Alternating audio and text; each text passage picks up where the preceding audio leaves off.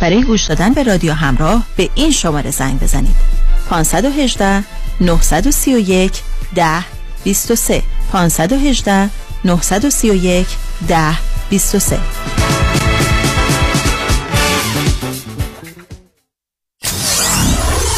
947 KTWV HD3 Los Angeles.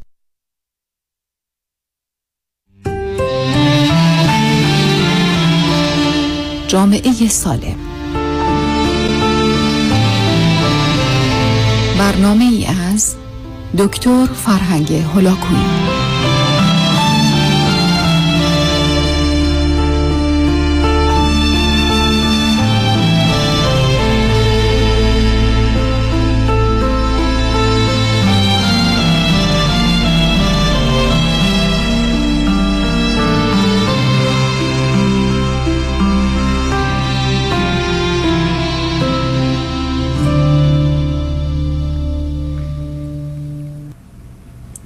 شنوندگان عزیز ارجمند درود بر شما به برنامه جامعه سالم که روزهای دوشنبه از ساعت چهار تا شش بعد از ظهر تقدیم حضورتون میشه و همین امشب ساعت یازده تا یک بعد از نیمه شب مجددا پخش خواهد شد و در روز شنبه صبح ده تا دوازده و شب یازده تا یک بعد از نیمه شب بازپخش دیگری خواهد داشت. گوش می‌کنید.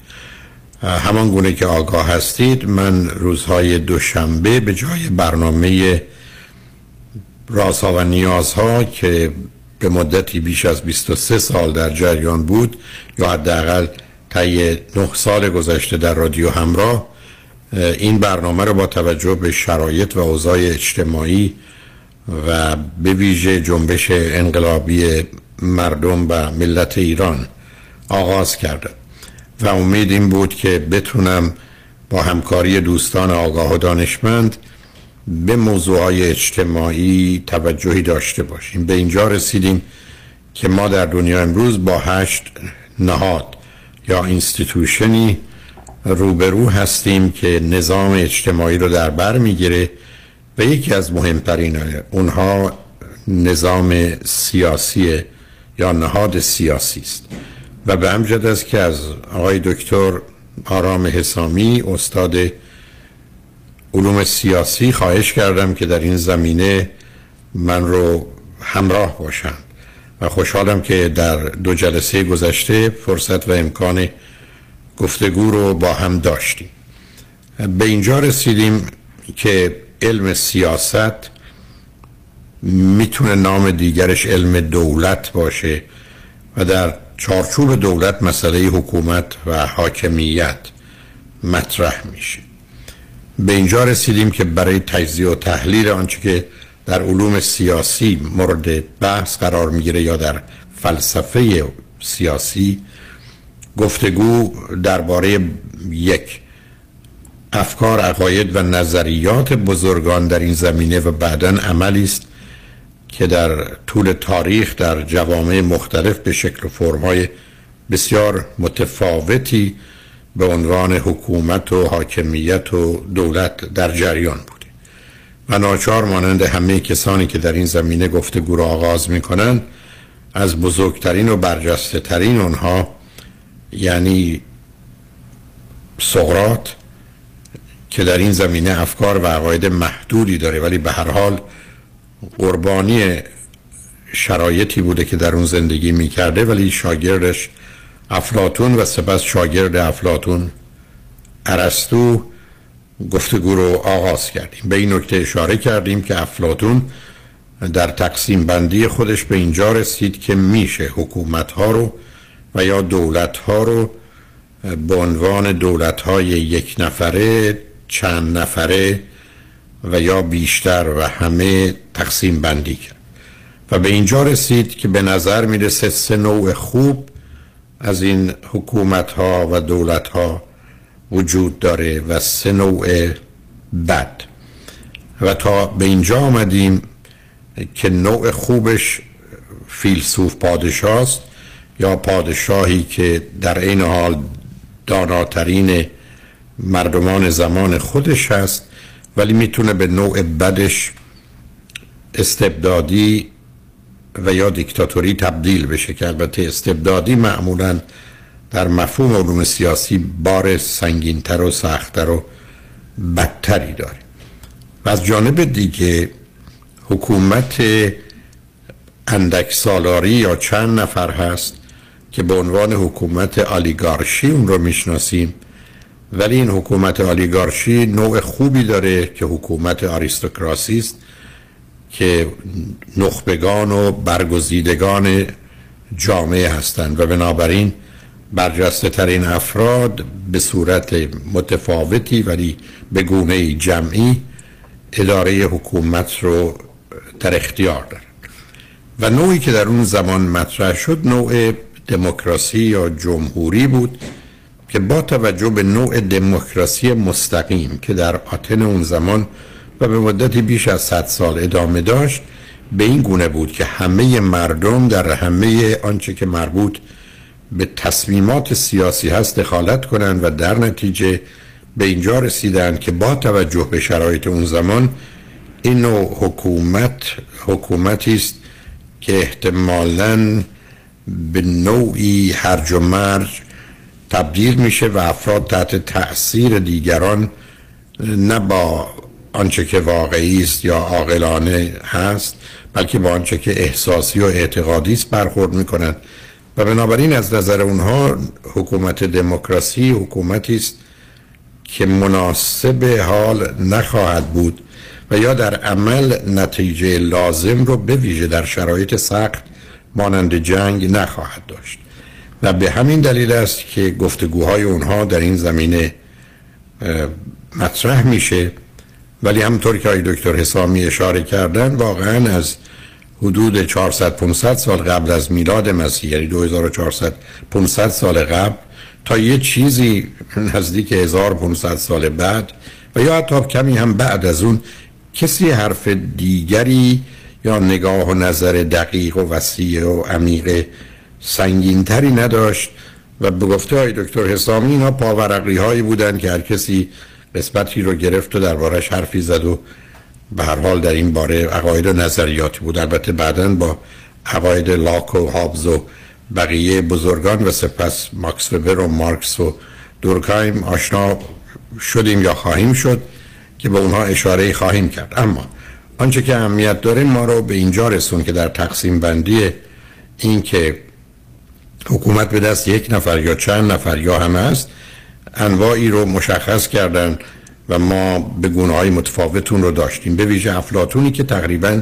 همه نوع حکومت هایی که در دهات در شهرهای کوچک در شهرهای بزرگ اون زمان بود همه رو به گونه مورد مطالعه و تحقیق قرار داده بود و نظریات خودش رو بر مبنای اون آگاهی و آشنایی چندین سالش در این زمینه بیان کرد ولی اولین کسی که در برخی از زمینه ها با او مخالفت پیدا کرد شاگردش عرستو بود که مطالب رو به گونه دیگر دید و بنابراین دو نحوه شاید برخورد و برداشت با مسائل سیاسی و اجتماعی یا حتی زمینه های دیگر مربوط به این شاگرد و استاد هست که افلاتون و عرستو هستند و در جهان بزرگانی که در این زمینه قلم زدند و حرفی برای گفتند داشتند یا بیشتر افلاتونی یا عرستویی بودند که به اون هم اشارتی داشتیم. حال گرچه تقسیم بندی دیگری از نظر نوع حکومت که مسئله حکومت ریاستی و نوعی پارلمانی و یا نیمه ریاستی که ترکیب اوناست حتما باید مورد توجه قرار بگیره. که به دنیای امروز ما مرتبطه ولی همچنان چون آنچه که در طول تاریخ اتفاق افتاده می‌تونه بیان کننده بسیاری از واقعیات باشه و ما رو با موضوعها و مسائل مختلف و متفاوتی آشنا می‌کنه گرچه هدف تجزیه و تحلیل تاریخی و یا اشاره سنگین به اون نیست بلکه فقط به صورتی گذرا به کلیات اون اشاره می‌کنیم گفتگو رو با موافقت دکتر حسامی به اینجا رسوندیم که درباره این تاریخ شناخته شده ای که بعد از یونان و آتن داریم و بعد از این سه بزرگوار و با ظهور مسیحیت و بعد موضوع به وجود آمدن امپراتوری روم و تفاوتی که بین روم و یونان وجود داشت که آتن یا یونانیان به نوعی با رسیدن به توافق و همبستگی توانستن نوعی از دموکراسی رو پیاده کنند و روم بدون توجه به اون زمینه های دموکراتیک تونست یک وحدت رو و یک قدرت فوق العاده رو به وجود بیاره که بعدا بر اساس معاهده میلان در 312 و 13 میلادی که حتما بهش اشاره خواهد شد و مسیحی شدن روم از این به بعد شمشیر سرباز رومی بود که مسیحیت رو بعد از بیش از 300 سال که کاملا در خفا و محدود بود به سراسر جهان برد و حتی برخی از کشورهای غربی مثلا انگلستان در قرن یازدهمه که اصلا مسیحی میشن. و بعدا بزرگترین امپراتوری مسیحی به وجود میاد که امپراتوری اسپانیاست که از دست مسلمانان گرفته میشه و در قرن 16 و 17 هم بزرگترین و بیشترین سرزمین رو داشتن به طوری که اولین امپراتوری جان از نظر وسط که نزدیک 5 میلیون مایل مربع هست مربوط به اسپانیاست بعدا عرب بنی امیه است با سه میلیون و ایران و هند و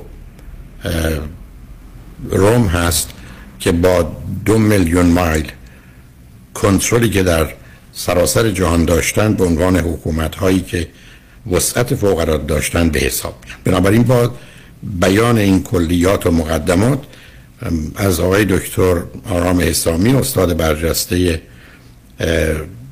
علوم سیاسی می‌خوام که هر گونه که مایل هستند علاوه بر توضیحاتی اگر لازم درباره گذشته می‌دانند که با هم صحبت کردیم و یا آنجا که مایل هستند به عنوان گفتگو برای این جلسه و احتمالا جلسات بعد داشته باشیم رو مطرح بفرمایید.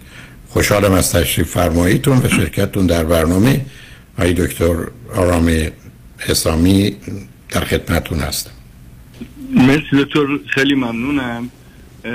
من فقط اگر اجازه بدید یه چیزی اضافه کنم به این مبحثی رو که در مورد صحبت های گذشته فرمودید و اونم این است که یک مسئله رو عرستو مطرح کرد که در واقع یک حالت نسبیت درش وجود داشت. به این معنا که برخلاف مطلق گرایی افلاتون و سقرات اعلام کرد که خب چون خیلی مشکله که یک در حقیقت پادشاه فیلسوف یا یک فیلسوف پادشاه رو پیدا کنیم و به مسئله قدرت بذاریم یا تصمیم بگیره و بعد خیلی مشکل تره که اگه اون یه نفر رو حتی بتونیم پیدا کنیم چند نفر خبره که بتونن در واقع قدرت خرابشون نکنه منحرفشون نکنه حکمرانی کنن برای مدت طولانی و به خاطر معایبی که دموکراسی داشت در حقیقت تجویزش این بود که شاید بهترین کار اینه که برای اکثر کشورها نوع حکومتی کار می‌کنه که اون اسمش گذاشت mixed constitution یعنی در حقیقت یک حکومت تلفیقی که در حقیقت حکمرانی یک فرد و یک اشراف یا یک nobility یا یک به قول شما کسانی که شرف یا وجدان و بعد اصلا منتر خبره هستن در کارشون اینها به علاوه حکومت مردم رو هم ادغام کنیم و یک حکومت تلفیقی درست کنیم که در حقیقت برای مهار کردن قدرت خودکامه که تاریخ نشون داده بود لاجرم اتفاق میفته یک پادزهری درست کنیم و اون پادزهر همین حکومت تلفیقی بود. این در واقع در روم باستان اون قسمتش که جمهوری روم نام داره اس داره پیاده شد. به این معنا که یک اشتراکی یک حکومت های تشکیل شد که در حقیقت قدرت رو تقسیم کرد بین مردم عادی که نماینده داشتن بین نوبلیتی یا اشراف که سنای روم بود و اون در حقیقت سیزار اور سزار که امپرر بود و بعد به عنوان مثال بایستی بگم که مدت های طولانی باعث شد که این قدرت در حقیقت تداوم داشته باشه و نوع حکومت بسیار باعث بگم مردمی و در این حال مدبرانه پیاده بشه. عیب و اشکال موقعی شروع میشه که همجور که می‌دونید در مورد تاریخ روم که روم این در حقیقت ارتش ارتش که قرار نبود اصلا وارد به اصطلاح شهر بشه یا وارد روم بشه و در خدمت سنای روم باشه سزار یا سزار روم یک سعی می‌کنه قدرت رو قبضه کنه و دوران امپراتوری یا دیکتاتوری روم شروع میشه و یکی از دلایلی هم که بعدها تاریخ نویسان راجع به صحبت می‌کنن این است که دلیل انحطاط روم هم همین جدا شدن از به اصطلاح این حکومت تلفیقی ما میگیم جمهوری در حقیقت جمهوری یا republican form of government نوع حکومت این مشخصه رو داره که ادغامی است از سه تا چیز متفاوت سه تا ارگان نهادهای متفاوت که هم در حقیقت حکومت فردی هم حکومت اشرافی و هم حکومت مردمی درش مستطره.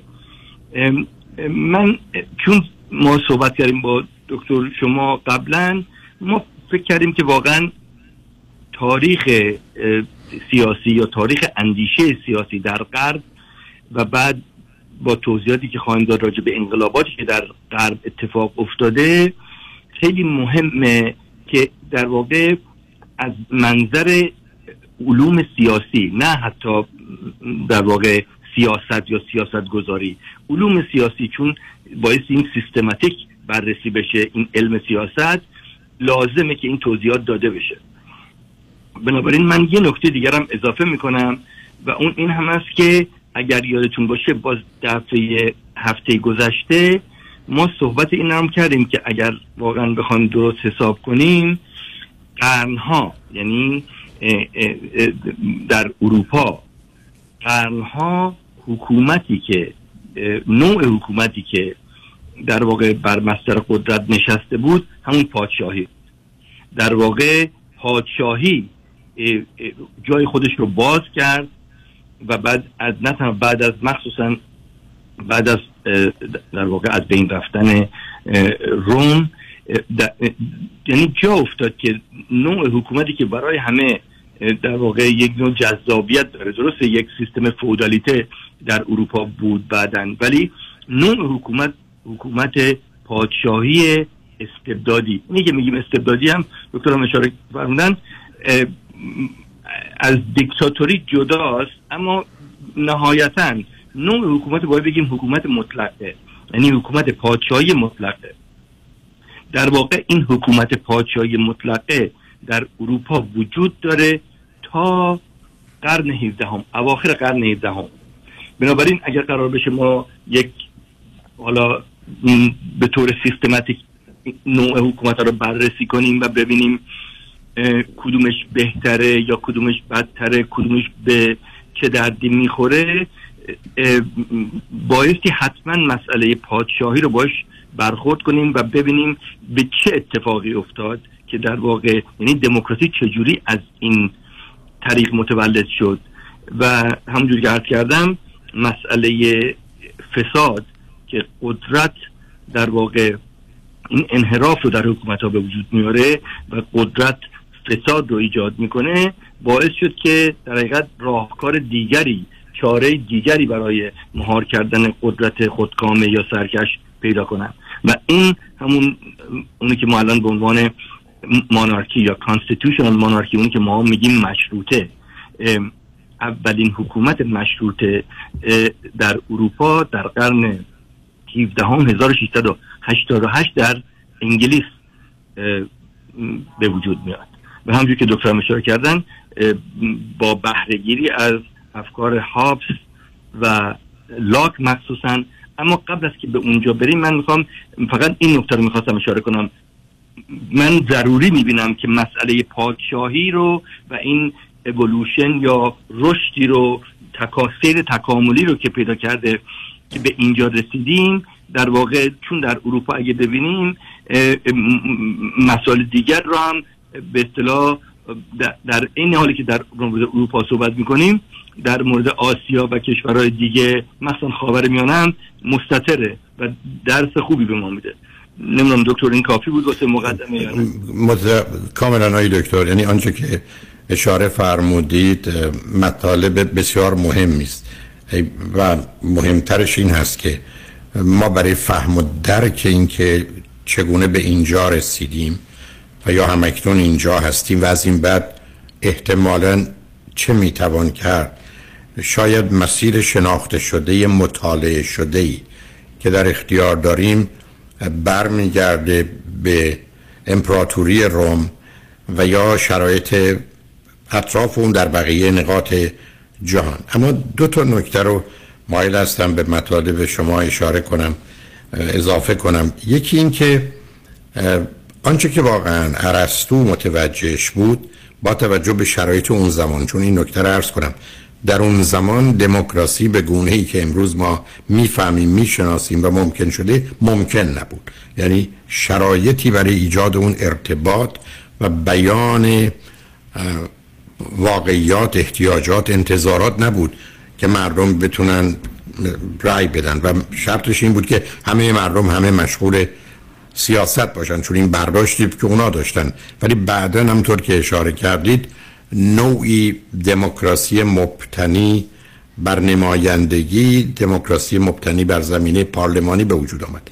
و هنوز هم به نظر می‌رسه در ذهن بسیاری بهترین نوع حکومت حکومت دموکراسی است که توسط آریستوکرات ها یعنی نخبگان برگزیدگان دانایان خوبان با شرف ها اداره میشه و این ترکیب همچنان در ذهن بسیاری است که زمینه رو برای این بحث ها فراهم می‌کنه. دوم ناچار اشاره به یک نکته است که یکی از شاگردان ارسطو اسکندر مقدونی است. و برای مدتی در کودکی به حال به او درس می‌داده. و او هم یک نوع از امپراتوری رو که تا آمدن به ایران و سوزاندن تخت جمشید هست اون رو در سراسر جهان یه چنین کشور کوچکی پیاده می‌کنه. بنابراین یه زمینه ای هم برای آنچه که در جهان اتفاق افتاد قبل از روم ماجرای اسکندر هست. که توجه به اون لازم و ضروری است. بنابراین با توجه به آنچه که بیان فرمودید قبل از اینکه سراغ پیام ها بریم پیشنهاد من خدمتتون این است که شما اونگونه که مورد نظرتون هست از جایی که مایل هستید از روم و کمی قبل از اون و یا همراه اون بیان کنید. من این نکره اشاره کنم که وقتی که قسطنطین کبیر که بعدا کبیر شد مادرش مسیحی شد و او گفت که من دعا می کنم و چنین چنان ولی تو قول به من بده که اگر امپراتور شدی مسیحیت رو دیانت رسمی روم کنی. و وقتی که قسطنطین در یورک ادعای امپراتوری روم رو کرد این خبر به گوش سنای روم نرسید. ولی ارتش روم آنچنان بود که می‌تونست او رو نابود کنه. وقتی ارتش روم و سنای روم از اون با خبر شد که ارتش او پشت دروازه های روم بود و بعد از تصرف روم در 313 میلادی اون معاهده میلان هست که بر مبنای اون اینجا روم مسیحی میشه و حالا همطور که عرض کردم با شمشیر سرباز رومی است که اوضاع پیش میره. چند دقیقه همچنان فرصت هست. خوشحال میشم در این زمینه مطلبی بفرمایید. بعد پیام ها رو میشنویم برمیگردیم و دنباله گفتگو رو خود شما لطفا به گونه ای که مایل هستید آغاز کنید. بله من نکته که اشاره فرمودید خیلی مهم میشه به خاطری که دو, دو مسئله. من این اول مطرح می‌کنم بعد که برگشتی من این توضیح میدم. ببینید خیلی وقتا ما فکر می‌کنیم کشورهای خاور میانه و آفریقایی در واقع استثناء هستند یعنی تاریخی رو که دارن مخصوصا در مورد دموکراسی و در مورد حکومت گذاری حتی جامعه شناسی ما فکر می‌کنیم اینقدر جوامع با هم متفاوته که هیچ گونه مقایسه یا شباهت سازی یا پیاده کردن نهادی که در غرب یا اروپا وجود داشته امکان پذیر نیست. به خاطر اون ویژگی که ما فکر می‌کنیم وجود داره از نظر فرهنگی. من جز البته این بحث خیلی بحث مفصلی است. من مطمئنم دکترم کاملا واقفن که این نسبیگرایی یا نسبیت چجوری ممکن و بعد اون مسئله ویژگی. یعنی هر کسی روسا مثلا فکر می‌کنن خودش فرهنگ خودشون خیلی ویژه است. آلمان ها همین فکر رو می‌کردن. آمریکایی ها فکر می‌کنن استثنان در تاریخ. من جز اون کسایی هستم که این استثناء رو این ویژگی رو می‌بینم ولی استثناء درش نمی‌بینم. به این معنا که قدرت و سیاست همجوری که قبلا صحبت کردیم یه معنای کلی داره و بعد نوع حکومت به خاطر که انسان یه چیزای خیلی زیادی با هم مشترک داره. هم از نظر احساسی و عاطفی هم از نظر اقلانی و هم از نظر جامع نهادهای اجتماعی. بنابراین من این مقایسه رو می‌بینم و الان مسئله که مطرح کردید راجع به نقش مسیحیت و در توسعه و گسترش امپراتوری و بعد خود مسیحیت گسترش مسیحیت با شمشیر یا با زور می‌بینید که چقدر تشابه داره به اسلام و بعد حتی من بعدا خواهیم دید حکومت یا ولایت فقیه مطلقم بی سابقه در اروپا نیست. یعنی سابقه داره. بنابراین این صحبت هایی که داریم انجام میدیم من حالت تطبیقیشو و مقایسیش رو مد نظر دارم که در واقع توضیح بدیم. و این مسئله که شما فرمودید یعنی اوائل قرن چهارم میلادی بعد از مسیح روم به طور مشخص مسیحی میشه. حالا بعد از کامرشل اگر الان موقعش هست و الان ولی اگر نه من بعدا یه توضیح راجع به این نه حتما دکتر. ببینید مطلبی که اشاره فرمودید از این بابت مهمه که در بقیه نقاط جهان به هر حال دولت و حکومت و حاکمیت معناش این هست که یک سازمانی یک گروهی یه عده‌ای تصمیماتی می‌گیرن و اون تصمیمات رو می‌تونن اجرا کنن و حتی می‌تونن افراد رو از آزادیشون از حق زندگیشون از داراییشون محروم کنن. و پذیرفته بشه. چون همطور که در جلسه گذشتم اشاره فرمودید مسئله اصلی و اساسی که بعدا بهش می‌رسیم مسئله مشروعیت است. یعنی اون لجیتیمسی است و پذیرشی است که بعدا خواهیم دید چرا از نظر بزرگان علوم سیاسی دلایلش مختلف و متفاوته. و به همین که حتی در تجزیه و تحلیل‌های مارکس شما مثلا با یه استبداد آسیایی روبرو هستید و یا در تجزیه و تحلیل‌های ماکس وبر در تقسیم بندی که مرتبط است به ادیان که متاسفانه وقتی که به اسلام رسید کارهای اولیه رو کرد. بود ولی عمرش بهش فرصت نداد که اون رو به پایان برسونه. یه قول بزرگ علوم اجتماعی و سیاسی در مقابل مارکس ماکس وبر و امیل دورکایم این سه تا قول جامعه شناسی قرن 19 هم این مطلب همطور که فرمودید اساسی است و ضمنا حتی در هند یا فرض بفرمایید در بقیه قسمت های خاور میانه با توجه به ترکیبی که داشتن شباهت های بسیاری از نظر ساختار حکومتی بین اروپا و اون نقاط وجود داره که حالا نام های مختلف و متفاوتی داشت. یا بعد از استقرار قدرت به نوعی خلفای اسلام یا بنی امیه و استقرار ترکان عثمانی جنبه های دیگری رو گرفت ولی همه اینا زیر یه چتر از نظر تجزیه و تحلیل علوم سیاسی می‌تونن قرار بگیرن. اجازه بدید که پیام ها رو بشنویم و برگردیم و سخن رو در اختیارتون های دکتر خواهم گذاشت که هر که مایل هستید مطلب رو آغاز بفرمایید. شنگ بعد از چند پیام با ما باشید.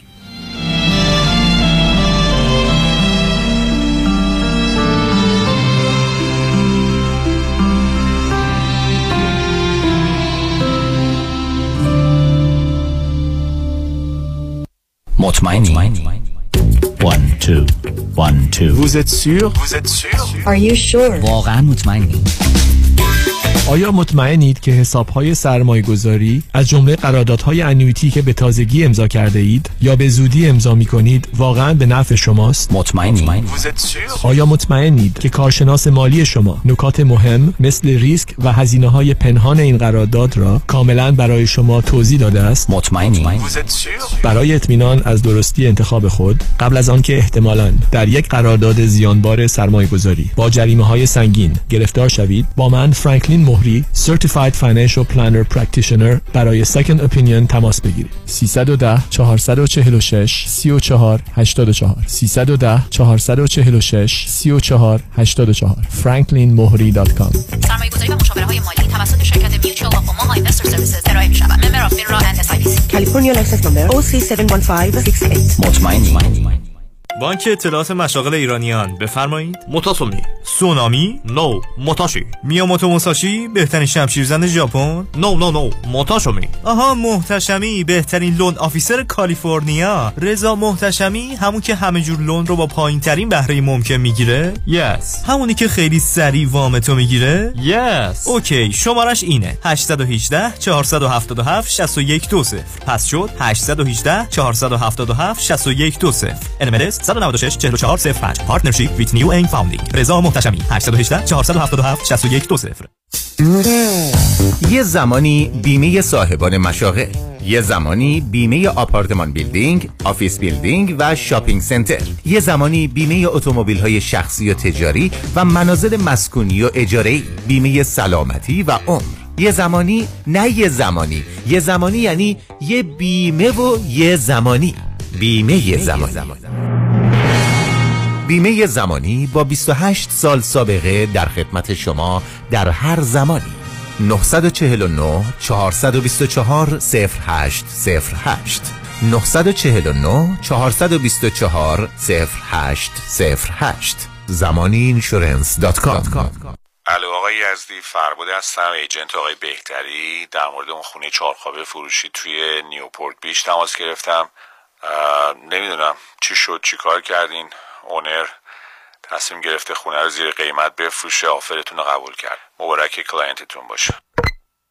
با مهدی دهقان یزدی خانه دلخواهتان را به قیمت بخرید. تلفن 949 307 43 سی. به قیمت بخرید 949 307 43 سی. به قیمت بخرید من مهدی دهقان یزدی با افتخار در خدمت هموطنان عزیز هستم. تجربه خرید و فروش خانه با مهدی دهقان. عین هو باقلا و شیرینه به قیمت بخرید قیزل جان چه جوری بگم آخه؟ یه جور بگو خب. با ما ازدواج می‌کنی؟ باره چه زودتر نگفتی؟ یه لخو روم نشد خواه حالا که گفتی. ببین ما صد سی تا مهمون داریم. نه ولک ما هم هفتاد نفر. چه جالب. خب همینجا جشنمونه می‌گیریم فلوس موجود. یعنی نمی‌خوای بیشتر فکر کنی؟ کسی که پاتوقش حاتمه میشن ویو باشه رو نباید از دست داد. پاشو بریم. ولک کنجا سر خونه زندگیمون. حاتمه میشن ویهو با دو سالن هفتاد و صد سی نفره مجلل آماده پذیرایی از جشنهای شماست. 9497680122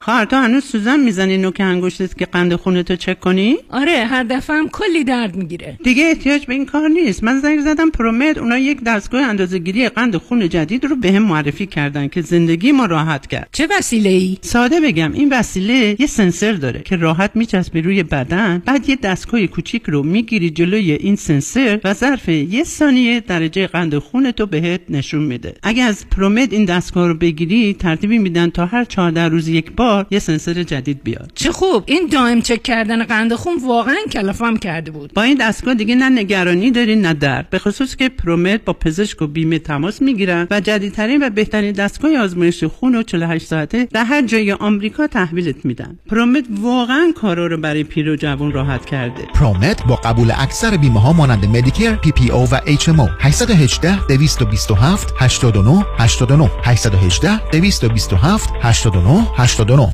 یک شنبه 16 April کجایی؟ گیندیم گیندی گیندیم نمی‌خوام بگم گیندی یک شنبه 16 April ساعت هفت شب در گیندی auditorium موش و تله فروش بلیت در گالری عشق در وستوود و Q Market در Valley تلفن اطلاعات 818-912-8855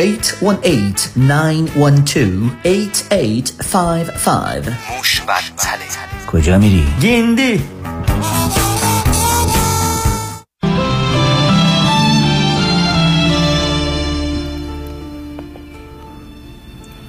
شنوندگان گرامی به برنامه جامعه سالم که روزهای دوشنبه ساعت چهار تا شش بعد از ظهر پخش میشه گوش می‌کنید.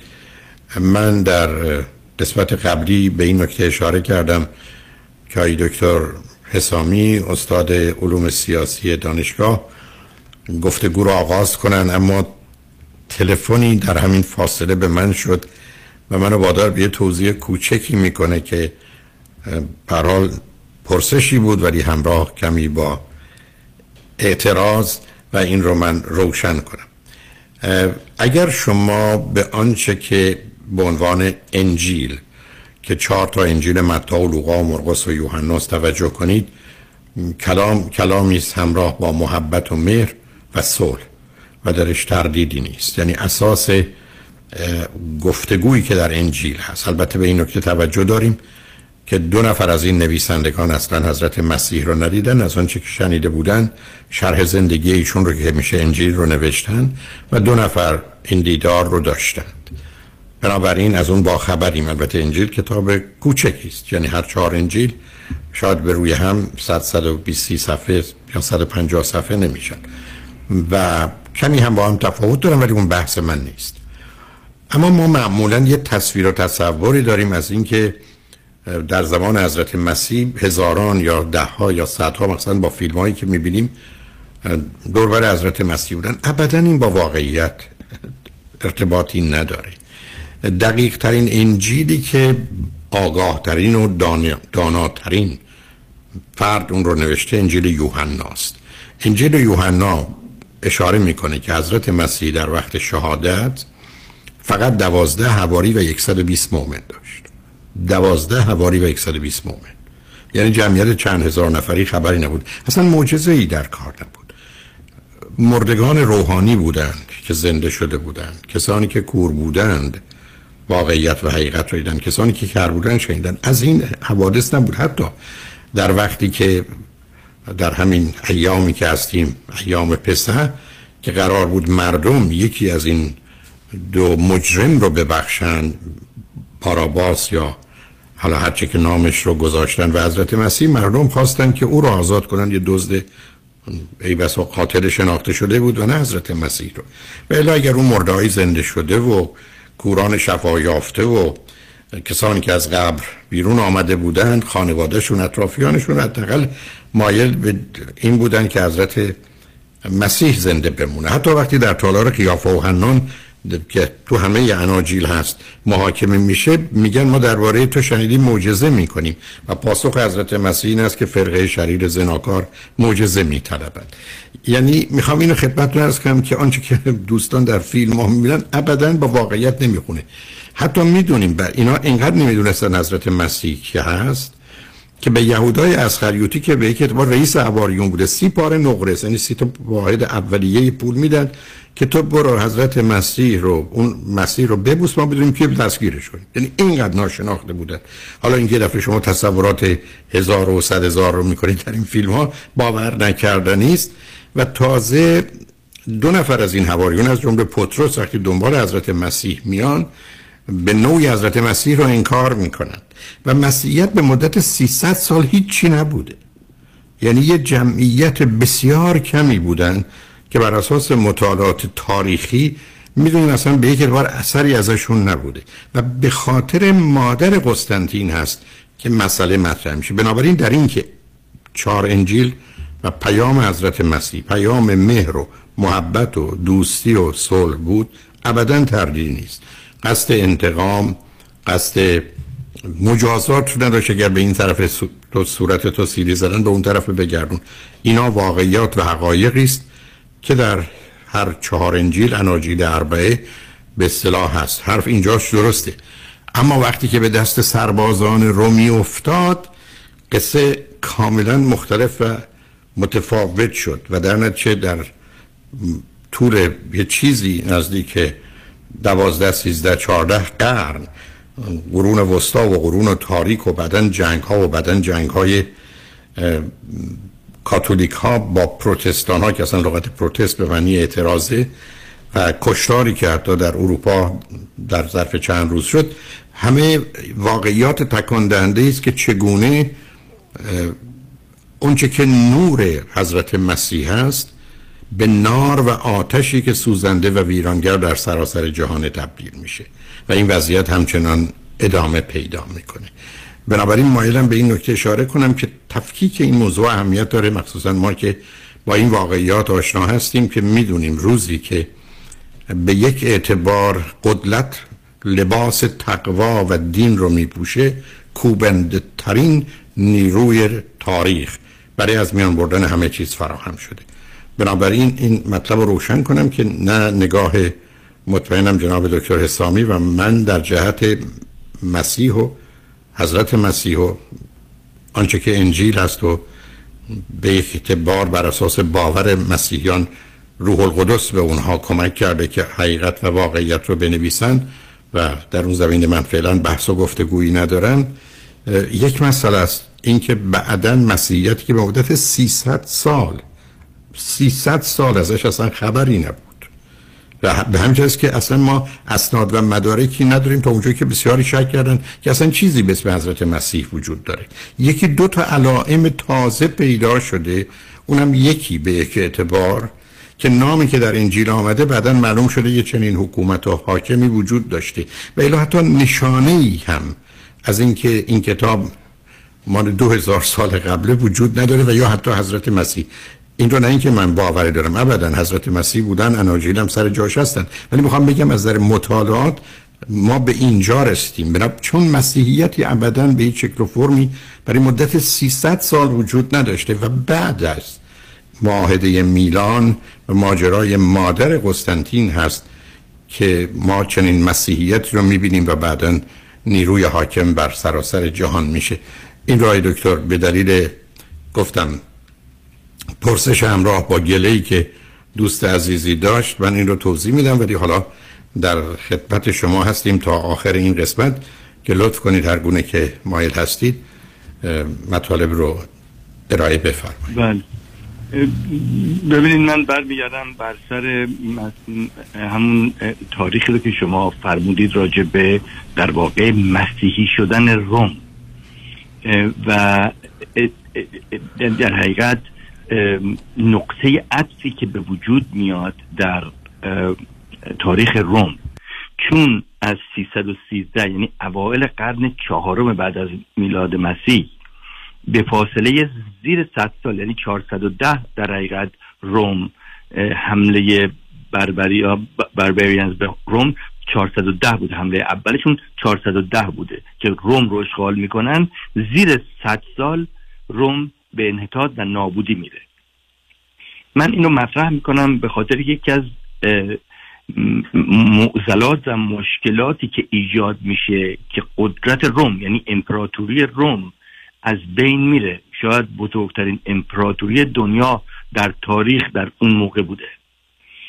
از بین میره تاریخ نویسا و بر حال تمام روشنفکرهای زمان دنبال این میرن که چرا این اتفاق برای روم افتاد.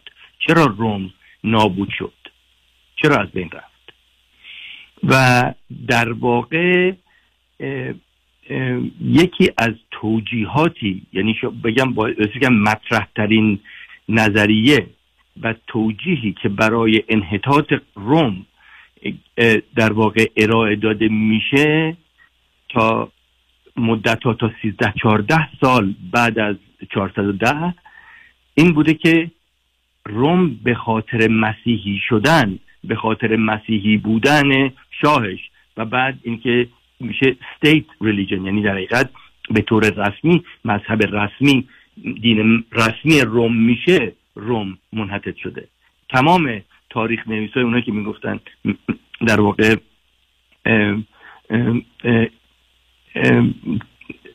دلیل انحطاط روم مسیحیت, مسیحیت بوده. این تو اینو قبول می‌کردن که اینجوری شده. چون می‌دونید که روم هم از نظر قدرت هم از نظر ساختار سازماندهی یکی از موفق ترین امپراتوری دنیا بوده. بنابراین این مسئله ادامه داره. اینو من مطرح می‌کنم. حالا من پرسش و گله رو نشنیدم ولی اینو مطرح می‌کنم در مورد مسئله به خاطر که یکی از شاخصترین یا شاید شاخصترین تیولوژن مسیحیت سنت آگاستین هست که در دقیقا حدود 16 سال بعد از فروپاشی یا انحطاط روم کتابی می به عنوان City of God شهر خدا. این یکی از معروفترین کتاب های غرب هست. به دلیل اینکه موضوع اصلی رو که بررسی می‌کنه در واقع این هست که قسمت اول این کتاب راجع به که چرا مسیحیت دلیل انحطاط روم نبود. و خیلی مفصل سنت آگاستین به تاریخ روم برمیگرده و شروع می‌کنه در واقع شکافتن این موضوع. این اینو من مطرح می‌کنم به دلیل اینکه ببینید چجوری در واقع این اختلاف نظرها به وجود میاد و بعد چرا کتاب شهر خدای آگاستین یکی از مطرح ترین کتاب های تاریخ سیاسی غرب میشه حتی. و این مهمه به خاطر که من اشاره می‌کنم چون دین به طور رسمی وارد سیاست میشه یا وارد توجیه سیاسی میشه. من این رو دلم می‌خواد بشکافم به خاطر که ربط پیدا می‌کنه به هم روم هم به آتن یعنی آتن باستان یونان آتن یونان باستان و هم اینکه به کار خودمون از نظر تطبیقی هم ربط پیدا می‌کنه. ببینید همونجور که می‌دونید نه روم نه یونان باور به تک خدایی بودن. یعنی اونا چند خدایی بودن. واسه هر چیزی یه خدا داشتن. و این مسئله در روم هم یعنی در یونان شروع شد. ولی روم هم خداهای یونان رو قبول کرد. اسماشون فقط عوض شد. به عنوان مثال میگم مثلا زئوس شد جوپیتر. اسمش عوض شد. ولی همون مفهوم بود. یا مثلا اه، در یونان به وین- ونوس یا وینوس تبدیل شد. اریس مثلا به مارس. می‌دونید اسما عوض شد. ولی اونا هم چند خدایی بودن. از همه مهمتر هم آتن هم آتن باستان یونان باستان هم روم خداهاشون anthropomorphic بودن. دکتر من ترجمه کام درست anthropomorphic رو نمی‌دونم من در فارسی هم اینو استفاده می‌کنیم در علمی. ولی انسانوار اگر می‌تونم من بگم خداها انسانگونه بودن. درست دکتر؟ ترجمه انسان گونه است. بله. خدای انسان گونه و انسان خداگونه بحثی است که تو این زمینه ها داریم. خدا بله، بله. انسان گونه البته من بعدا راجع به این بت ها یا این از کنم خدایان یه صحبت کوتاهی دارم نه اینکه چیز مهم باشه بعدا عرض می‌کنم. در خدمتتونم. ولی اونو ما به عنوان انسان خداگونه یا خدای انسان گونه می‌شناسیم. یا برخی از به عنوان perfect man یعنی انسان کامل در ادبیات بله. مختلف و متفاوت آمد منظورم واژه آنتروپومورفیک یعنی خدا خدایان روم حالا چه مرد بودن چه زن. انسانگونه بودن. یعنی همون اشتباهی که آدما می‌کردن آدم معمولی می‌کردن اونا هم می‌کردن. خدایی نبودن که مبرا یعنی از همه چی باشن. یعنی عالم و دانا و حکیم و یعنی مثل انسان بودن. قدرتاشون ولی مافوق انسان بود. یعنی مثلا قدرت پیشبینیشون یا قدرت مثلا دریانوردیشون یا و و و. ولی یک مثلا این که هم یونان هم آتن چند خدایی بودن و خداهاشون انسانگونه بودن. خدای احد و واحدی رو که ما در مذاهب ابراهیمیک داریم اه، مذهب ابراهیمی داریم این به این صورت اصلا نبوده. چرا من اینو مطرح می‌کنم؟ به خاطر که یکی از توجیهاتی که شد برای فروپاشی روم این بود که ما چندین تا خدا داشتیم محافظ ما بودن و اینا رو ما دادیم یه خدا گرفتیم. این یک. دو از توجیهات این بود که مسیحیت به نفسه نمی‌تونه کشورداری کنه و اون به این نظر بودن ب- ب- ب- منظور این بود که شما اشاره فرمودید مذهبی که میگه عشق و ایمان بزرگترین ورزش هاست. مذهبی که میگه اگر سیلی خوردی طرف صورتت هم برگردون. مذهبی که میگه این مسیح میگه که کینگدام من کینگدام is not of this world. کینگدام من سرزمین من زمینی نیست هواییه. یعنی عالم معنوی رو من مد نظر دارم نه دنیوی رو. این مذهب به نفسه نمی‌تونه لشکر کشی کنه نمی‌تونه در واقع قدرت رو که بنای امپراتوری قوم بوده امپراتوری روم بوده. قدرت رو ملکه خودش یا خدای خودش بدونه. بنابراین این توجیه ها رو همون پم اونا میگن پیگان. یعنی اونایی که چند خودن پیگان رو اینا این تاریخ نویسای پیگان این رو نوشتن که به این دلیل ما روم رو دست دادیم. Saint Augustine که هر جوری بخواید توجیه کنید یکی از هم گفتم بزرگترین فیلسوفای مسیحیت هست theologian هست در حقیقت الهیات می‌دونه مذهب رو می‌شناسه و همونجور که saint هست. ای ایشون کتابی می به عنوان City of God اینجا مطرح میشه این قضیه و ایشون جواب میده. از همه مهمتر یه کار دیگه می‌کنه و اون رو من مد نظر دارم. سینت آگاستین داستان آفرینش انسان رو و داستان بهشت رو و داستان گناه کبیره رو و بعد در حقیقت بیرون شدن یا بیرون رفتن آدم و حوا رو از بهشت به طور کامل مطرح می‌کنه و نتیجه که از اون می‌گیره این است که شما چرا در دنیای روی زمین در دنیای مادی در دنیای به اصطلاح روی زمین. چه توقعی دارید؟ چجوری فکر می‌کنید در این دنیایی که با گناه کبیره انسان به وجود اومده و اینجا پرتاب شده برای مجازات؟ چگونه توقع دارید که در این دنیا صلح باشه در این دنیا آرامش باشه در این دنیا راستی باشه؟ معلومه که قدرت تجاوز آتش زدن غارت کردن کشتن جزء زندگی دنیوی همه مردمه و تنها راه نجات انسان اینی که ایمان بیاره به خدا که تنها پسرش رو فرستاد برای آموزش بشریت. خب من نمی‌خوام وارد بحث الهیش بشم که این چیه. بحث سیاسی من می‌خوام راجع به این مسئله بکنم. ببینید اینجا یک تفاوت بسیار مهمی یک نقطه عطفی در تاریخ اندیشه سیاسی اتفاق میفته درسته هم آتنیا هم یونانیا بایسته بگم هم روم روم باستان خرافاتی بودن یعنی چی یعنی باور داشتن بعضی روزا بعضی کارا رو نبایستی بکنن تا خو... تا خدا یک علامتی یه نشانه ای نفرسته بعضی کارا حتی مسافرت جایز نبوده. این خرافات رو داشتن. اما هیچ موقع در مورد مسائل سیاسی و اجتماعی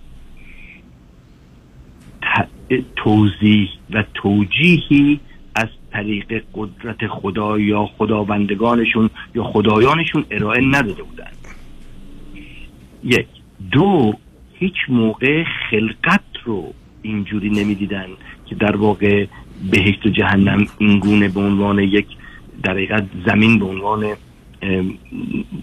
یک محل مجازات تعیین شده باشه برای انسان. ولی این توجیه یک کار سیاسی یعنی در حقیقت فروپاشی روم که ممکنه و بدون شک نه ممکنه بدون شک دلایل اجتماعی سیاسی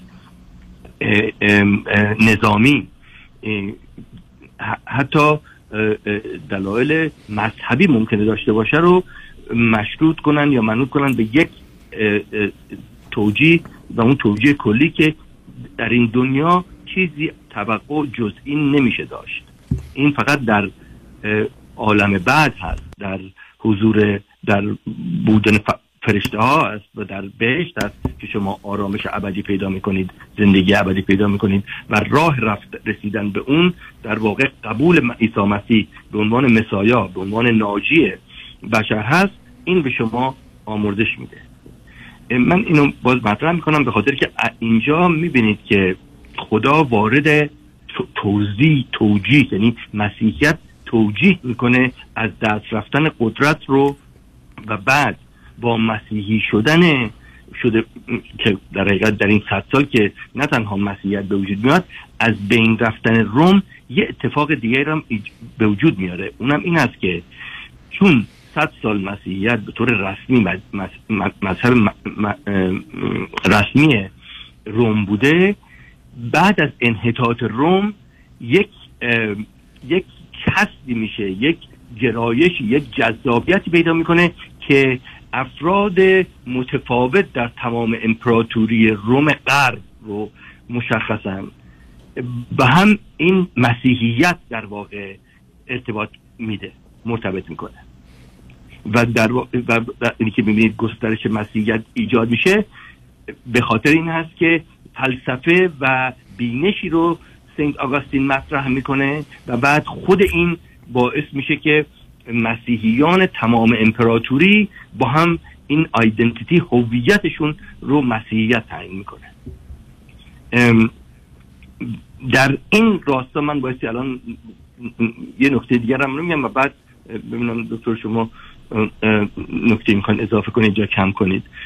و اون اینم اونم این هست که همونجوری که گفتیم اه، پادشاهی یا نظام پادشاهی که در واقع در غرب تا قرن 17 هم به طور مطلقه وجود داشته. و بایستی بگم قبلا هم اشاره کردم آخرین حکومت پادشاهی مطلقه در اروپا در اوایل قرن بیستم از بین میره در روسیه. بنابراین قدمت این بسیار مهم میشه و بعد توجیه قدرت مطلقه پادشاه از طریق دیوینیتی و از طریق کلیسا انجام می شده. برای سالها قرنها باید بگم در اروپا. من همینجا استاب بکنم ببینم دکتر. بسیار توضیحات به جایی بود. من نکاتی بعد از پیام ها رو خواهم داشت. شنگ رجمن بعد از چند پیام با ما باشید.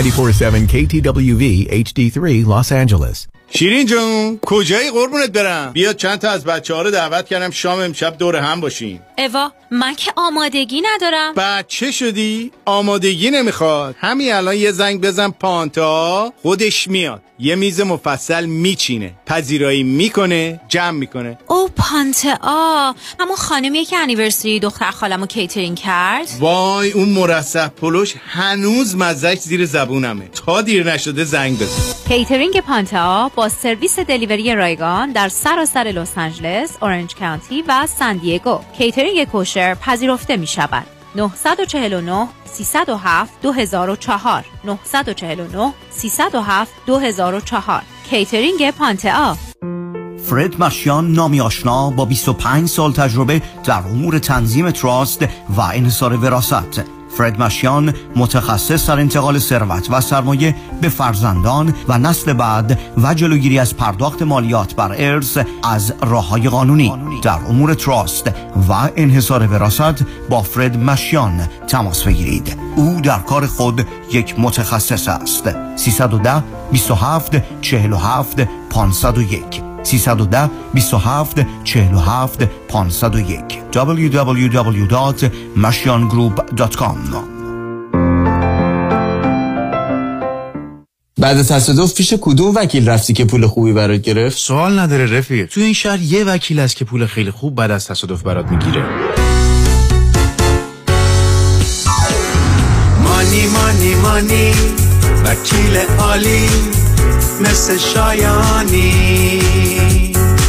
مانی مانی مانی پول خوب و عالی پیام شایانی می‌گیره از بیمه برات پول خوب و عالی از پول خوب و ستلمنت چاق و چله اگه می‌خوام باید برم پیش پیام شایانی.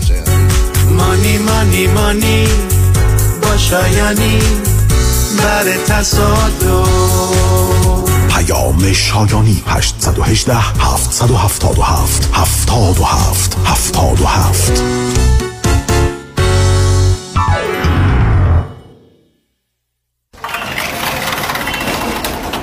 برو برو سلام. چه زود داری در مغازه رو میبندی امروز؟ سلام جهان جون آره باید برم مامانو pick up ش کنم. بریم مدارک وام خونه گلندل رو امضا کنه. جون من؟ حالا خونه گلندل رو خرید؟ سری قبل که دیدمش بهم گفته بود همه بانک‌ها جوابش کرده. بهش گفته بودن income نداره که.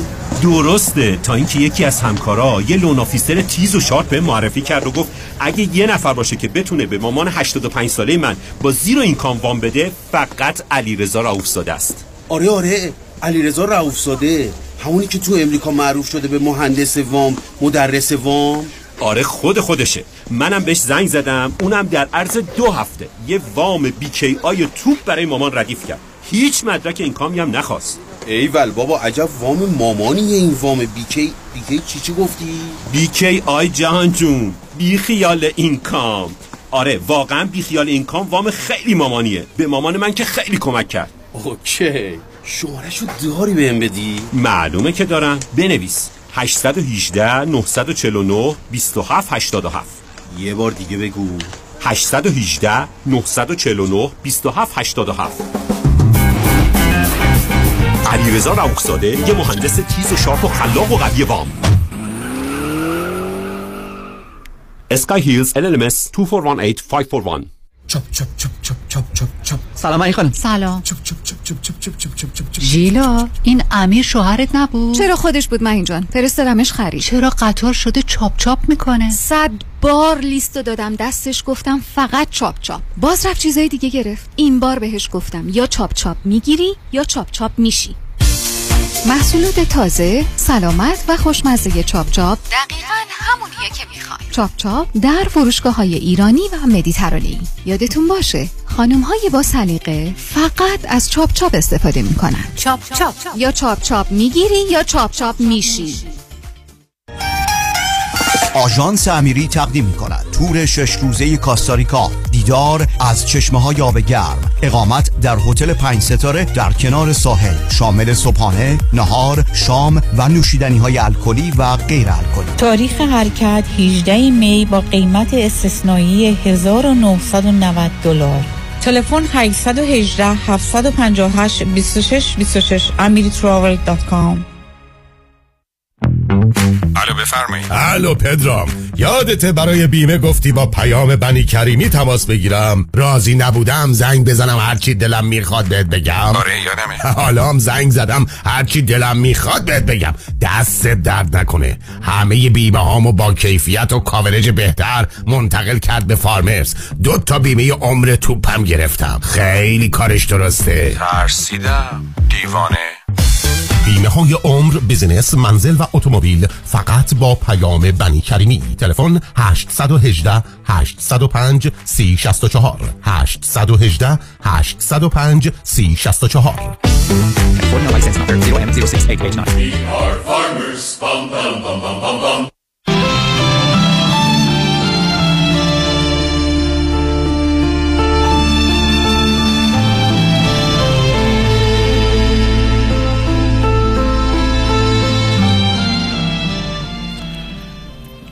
شنوندگان ارجمند به برنامه جامعه سالم که روزهای دوشنبه ساعت چهار تا شش بعد از ظهر تقدیم حضورتون میشه گوش می‌کنید. طی دو جلسه قبل امروز با آقای دکتر آرام حسامی استاد علوم سیاسی دانشگاه گفتگویی درباره موضوع سیاست و حکومت و دولت داشتیم. قبل از اینکه من از ایشون خواهش کنم دنباله مطالبشون رو بیان کنن دو تا نکته کمی حاشیه‌ای درباره آنچه که مطرح شد مایلم عرض کنم.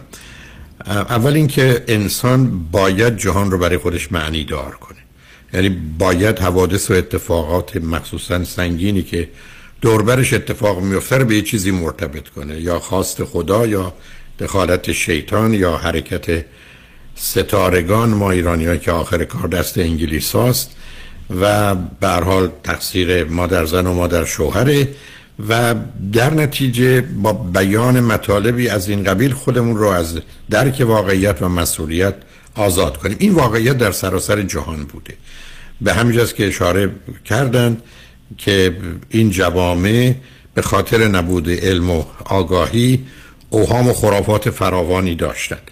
و یکی از اونها در جایی مانند یونان خدایان متفاوت بود همونطور که در جای دیگه هم هست. ولی دو نکته اینجا مهمه. اونا خدای عشق هم داشتن در حالی که خدای جنگ هم داشتن.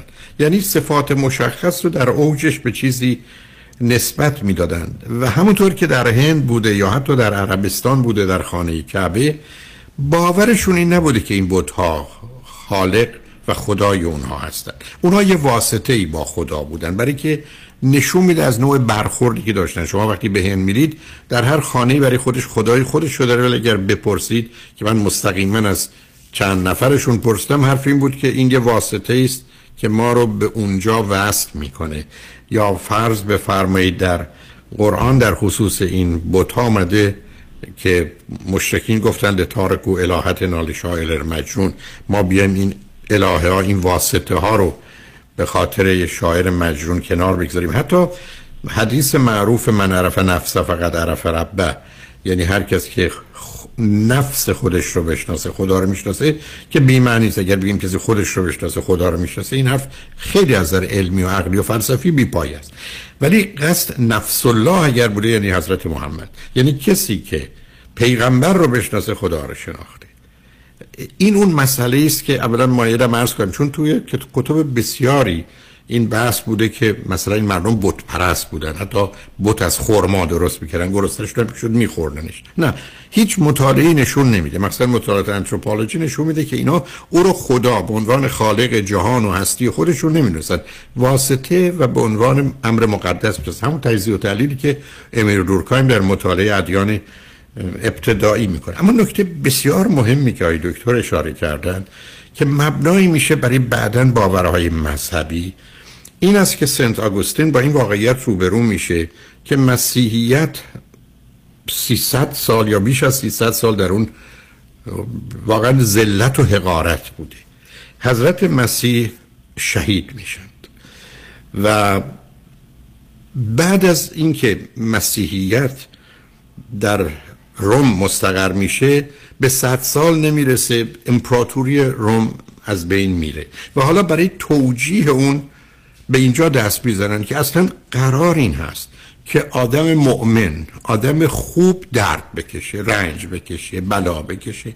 این جهان شادی و لذت رو به آدمایی میده که بعدا خدا می‌خواد براشون جهنم. ولی من و شما یه بهشتی هرچی بیشتر درد بکشیم هرچی بیشتر رنج بکشیم خدا ما رو بیشتر دوست داره. نشون میده محبتش من بیشتره. و اصلا هرگز هم به این فکر نیفتادن که اگر من یا شما حالا خودم رو عرض می‌کنم دو تا فرزندم رو از دست بدم و رنج بکشم این به خاطر اینه که من به خاطر این همه رنج ها جایگاه بهتر و برتری در بهش پیدا می‌کنم. اما دو تا بچه من که مردنش یعنی ما دیگران رو قربانی می‌کنیم. برای باورهای عجیب و غریب که متاسفانه در جامعه به مدت هزار سال رخنه می‌کنه. و دقیقا بازی سنت آگوستین هم همینه که اگر شما مردید و نابود شدید و حکومت از بین رفت خوش به حالتون شما حداقل اون دنیا رو دارید. از اینجاست که اون بحث بیمعنی عالم فانی و عالم باقی و تفاوت اینا و بی ارزش بودن اون بی اهمیت نشونه بله بی ارزش و بی اهمیت است. ولی قرار نیست ما رنج بکشیم اینجا که اون دنیا رو داشته باشیم. اینجا به قول معروف از می و معشوق خبر نباشه ولی اونجا همین جوری نهر می روان باشه و معشوق هم چه زن و چه مردش هوری و قلمان همه ریختن. آنچه که آی دکتر کوشش می‌کنن بیان کنن این است که کسی مانند او میاد واقعیتی رو یه مطلب مطرح می‌کنه که رنج بردن زرج کشیدن گرسنگی کشیدن فقر اصلا از نعمتهای خداوند. خداوند خوشبختانه ما رو محروم کرده از همه چیز که رنج بکشیم. بعدم وقتی کم آوردن سر آدمایی که ذره برجسته بودن بودن ما رو به امتحان می‌کشن. خدا ما رو به امتحان می‌کشه. خب ای امتحان اون جوابشو می‌دونه ما قبولیم یا رفوزه. قرار نیست برای او معلوم بشه که ما آدم خوب یا بدیم ولی اگر قصد برای دیگرانی که به دیگران متوجه این چیزا نمیشم خودم هم که حتما نخواهم شد. یعنی یه بازی مذهبی و یه به کار گرفتن مذهب برای پیش بردن باورها و اعتقادات غلط برای حکومت کردن برای به نوعی توجیه و تفسیر و تعبیرهای کاملا بیمعنی از زمان سنت آگوستین و بقیه شروع میشه و اینجاست که شما در خود مسیحیت بعدا جنبش پروتستان درست حرفش عکس اینه. که خداوند هر کی رو که دوست داره به او همه لذت ها و امکانات و دارایی رو میده. و اصلا کتاب معروف ماکس وبر که در مقابل مارکس به نوعی بحث زیربنا و روبنا رو تغییر میده و دگرگون می‌کنه دقیقا از همین جا میاد که به نوعی مایل هست نشون بده اینا دورانش به سر آمده. اما افسوس که ما هنوز این گرفتاری و مسئله رو متاسفانه در سراسر جهان داریم. با دکتر هم بهش اشاره کردن. به هر حال مسیحیتی که به مدت 100 سال یا کمی بیشتر یا کمتر در روم غالب هست سبب میشه که روم از هم پاشیده بشه. حتما یه دلیلش مسیحیت. علتش این است که در دوران گروه های مختلف و به اصلاح بربرها و حجوم افراد و دزدی ها و چپاول ها و قتل ها و جنگ ها مسئله محبت اساسی که در مسیحیت هست کاربرد اجتماعی و نظامی و سیاسی نداره. و به همین جهت است که مورد اون تاخت و تازها قرار می‌گیره و کمرش شکسته میشه. درست است که به خاطر باورهاست. ولی این باورها بد نبوده و این واقعیتی است که در دنیای امروز ما هم هست. یعنی شما اگر خوب باشید و به مردم اعتماد اطمینان کنید آسیب بیشتری می‌بینید.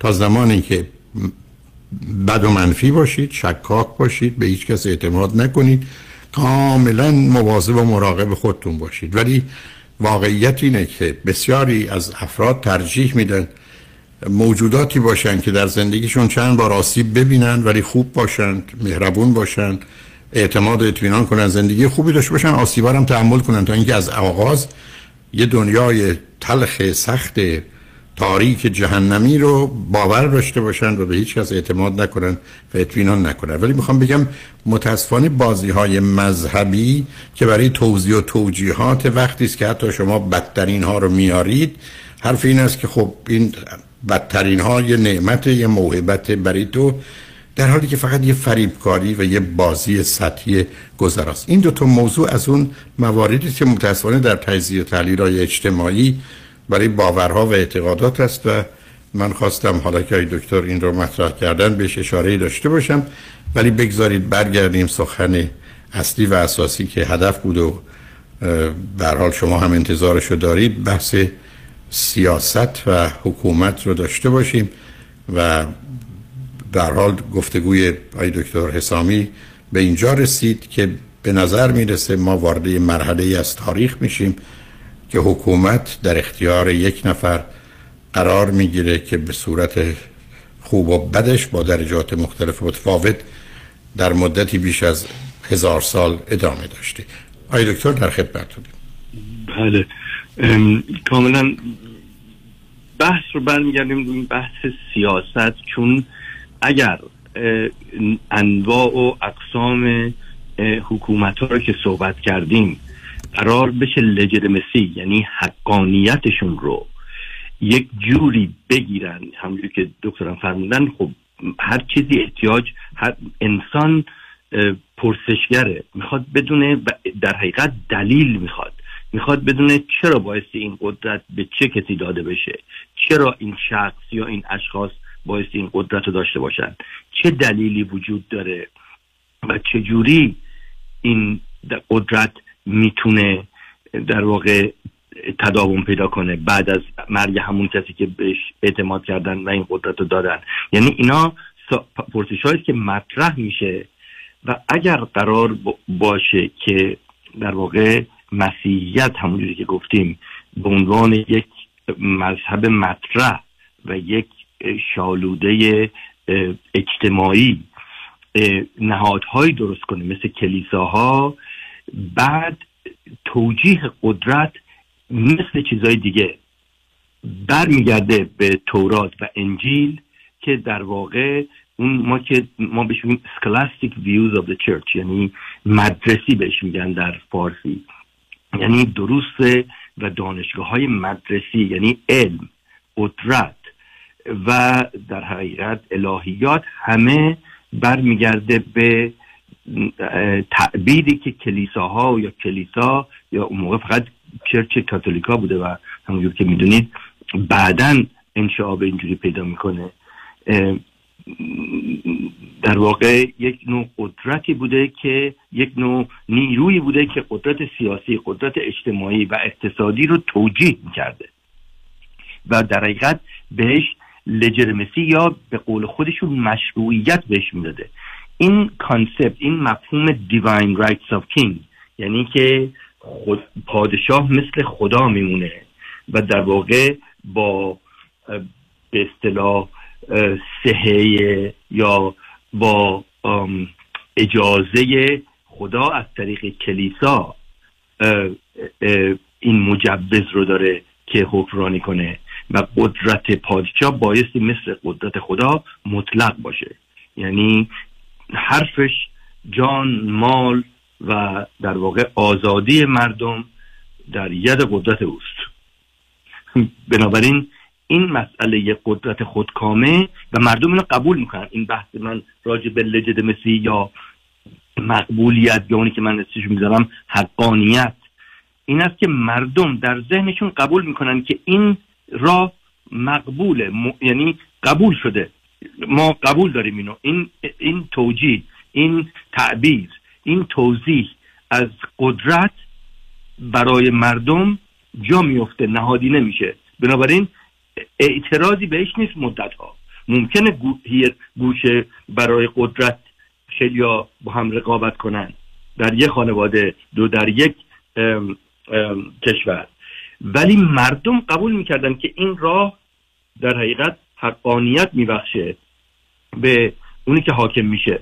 و نقش کلیسا همجور که می‌دونید بسیار نقش بزرگ و سنگینی در این رابطه میشه. و این زیر سوال نمیده تا همونجور که دکتر اشاره کردن تا موقعی که دیگه مارتین لوتر در واقع به چالش می‌کشه این قدرت مطلقه کلیسا رو برای فروختن آموزش در واقع به مردم. بنابراین از یه طرف اون زیر سوال میده از یه طرف اتفاقی میفته بعد از این قرون وسطا که ما دکتر اشاره کردن تاریک قرون قرون تاریک هم بهش میگن. چون زیاد از چیزی نمی‌دونیم یا بیرون نیامده اما بعد از اون دو تا نقطه عطف در اروپا اتفاق میفته که بحث سیاسی و بحث حکومتی رو عوض می‌کنه در ضمن پایه علوم سیاسی دنیای مدرن میشه. و اون یکیش رنسانس هست یکیش اون دوران روشنگری یا روشنفکری یا روشنگرایی اونی که ما میگیم the enlightenment period اینجا. یکیش تقریبا باید بگم قرن 15 و 16 هم رنسانس و بعد ام ام روشنگری قرن 17 و 18 هم شکوفا میشن اینجا من می‌خوام اشاره کنم که این نقطه عطی که خدمتون ارز کردم هم به بحث دموکراسی هم به بحث دنیای مدرن و علم که ما بیشتر جنبه علمی سیاست رو هم داریم در نظر می‌گیریم ربط پیدا می‌کنه. همونجور که می‌دونید و مطلعید این دیگه تعریف رنسانس میگن تجدید حیات علمی.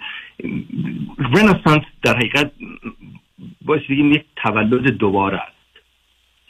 ولی در حقیقت چون غرب و تمدن غرب همیشه به یونان و بعد روم یک حالت ایدئال یک حالت آرمانگرایی نگاه می‌کرده و در واقع بعد از قرون وسطا و بعد از تسلط مطلق کلیسا بر دانش علم فرهنگ سیاست و مذهب این برگشت به دنیای یونان باستان.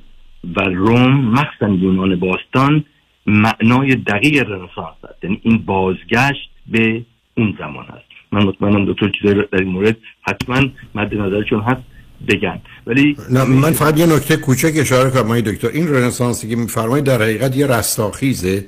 در حقیقت یه نوع قیام مردگان از قبره که ما می‌خوایم گذشته رو به نوعی زنده کنیم و این همون چیزی است که ما هم این رو در ایرانمون در چارچوب زنده کردن فرض کنید 2000 2500 سال قبل و یه عده‌ای 1400 سال قبل زمان حضرت محمد دارند. یعنی این گفتگو درباره تجدید حیات یا تولدی تازه یا رستاخیز که فقط در جاهای اتفاق میفته که گورهایی وجود داشته باشن مطلب بسیار مهمی است. عرض دیگری ندارم. خوشحال میشم ادامه بدید بله من می‌خواستم اشاره کنم. ببینید وقتی آدم تو موقعیت دکتر فرمودن که انسان دنبال توجیه دنبال در واقع یک نوع تعبیر معنا میگرده. چه به زندگی خودش چه به زندگی جامعه. دنبال ما پرسشگریم. و بعضی موقع جواب ساده و آماده شسته رفته می‌خوایم. از این منظر وقتی آدم تو فشار قرار می‌گیره مثل قرون وسطا. و همون که گفتم قدرت مطلقه کلیسا بیداد می‌کرده هم از نظر سیاسی هم از نظر اجتماعی هم از نظر مذهبی هم از نظر علمی.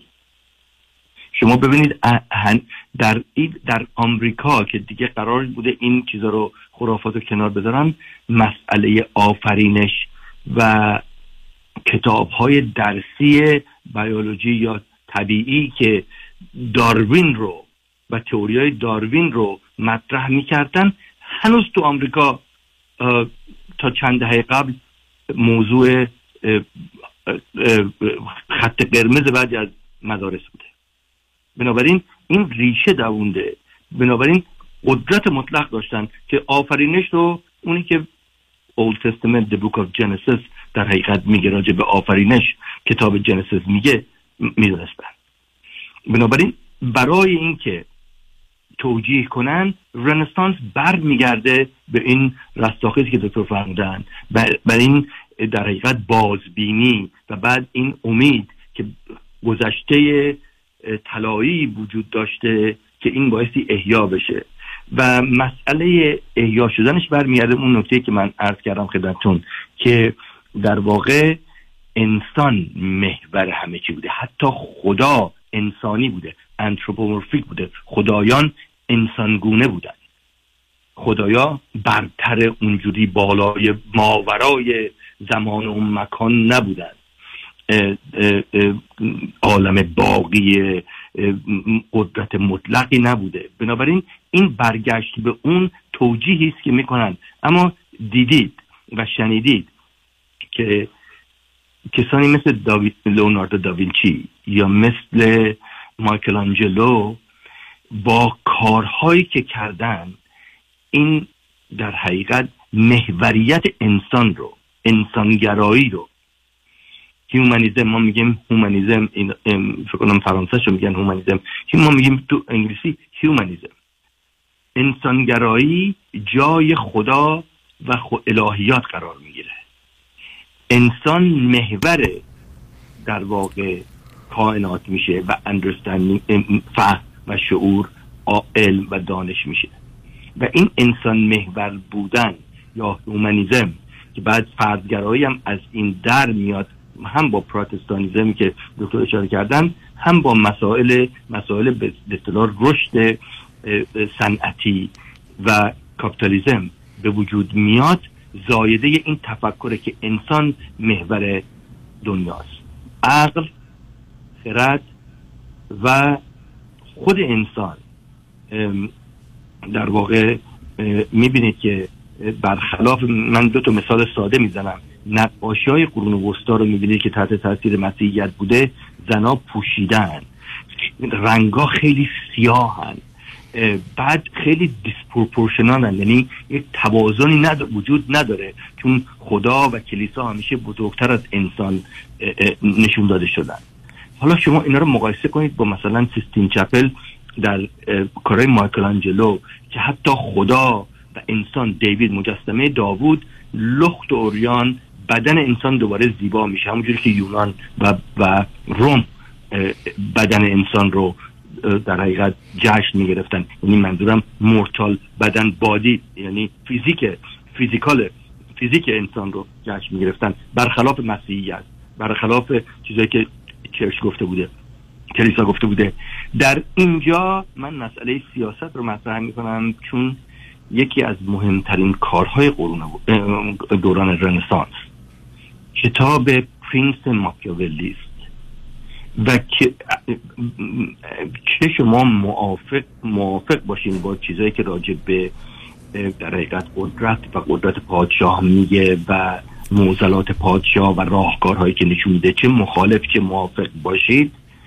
کاری که رنس... کاری که ماکیاولی انجام میده یک کار خارق العاده است. الان عرض می‌کنم. اون این است که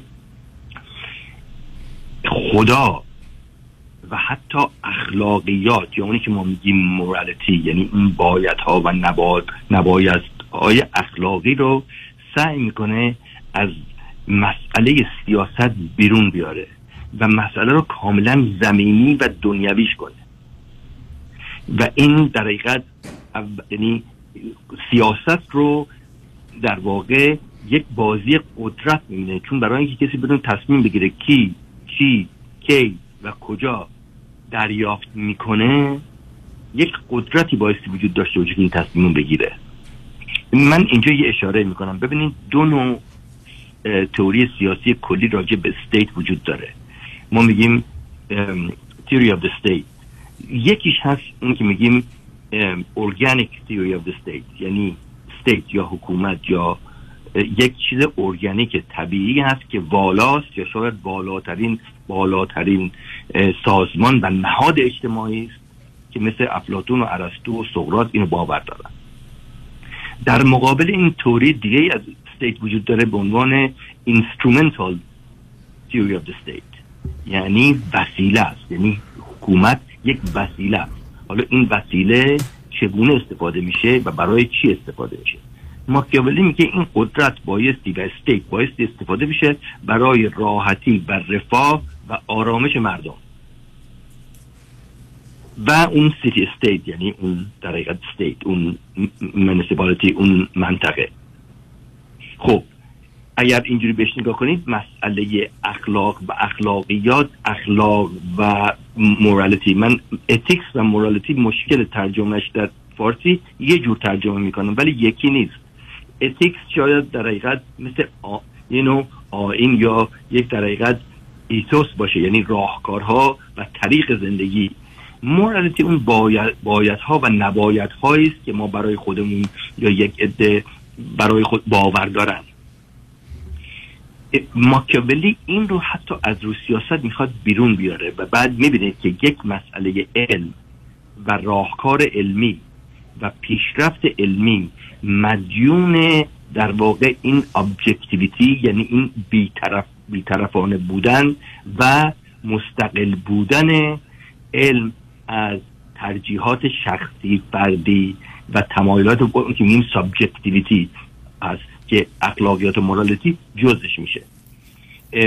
اینو مطرح می‌کنم چون هم یونان باستان هم افلاطون ارسطو و سقراط و هم مسیحیت باور دارن به اون morality در واقع Saint Augustine میگه اگر عدالت حالا به طور کلی میگه اگر عدالت رو از تو بیرون بیاریم از توی کشورها دولت ها هیچ حکومت ها چیزی نیستن به جز یه باند دوز دزدان یعنی اگر absent justices یعنی اگر عدالت وجود نداشته باشه مطرح نباشه همه حکومت ها دزدن. دوز چیزی جز دوز نیستن. یعنی یه گروه دزدن یه باند دزدیه دکتر من اینجا استاپ می‌کنم چون خیلی حرف زدم. نه خیلی رفت نزدید بذارید ما پیام رو بشتانیم برگردیم. گفتگو رو با هم ادامه دیم شنگ رجمند با ما باشید.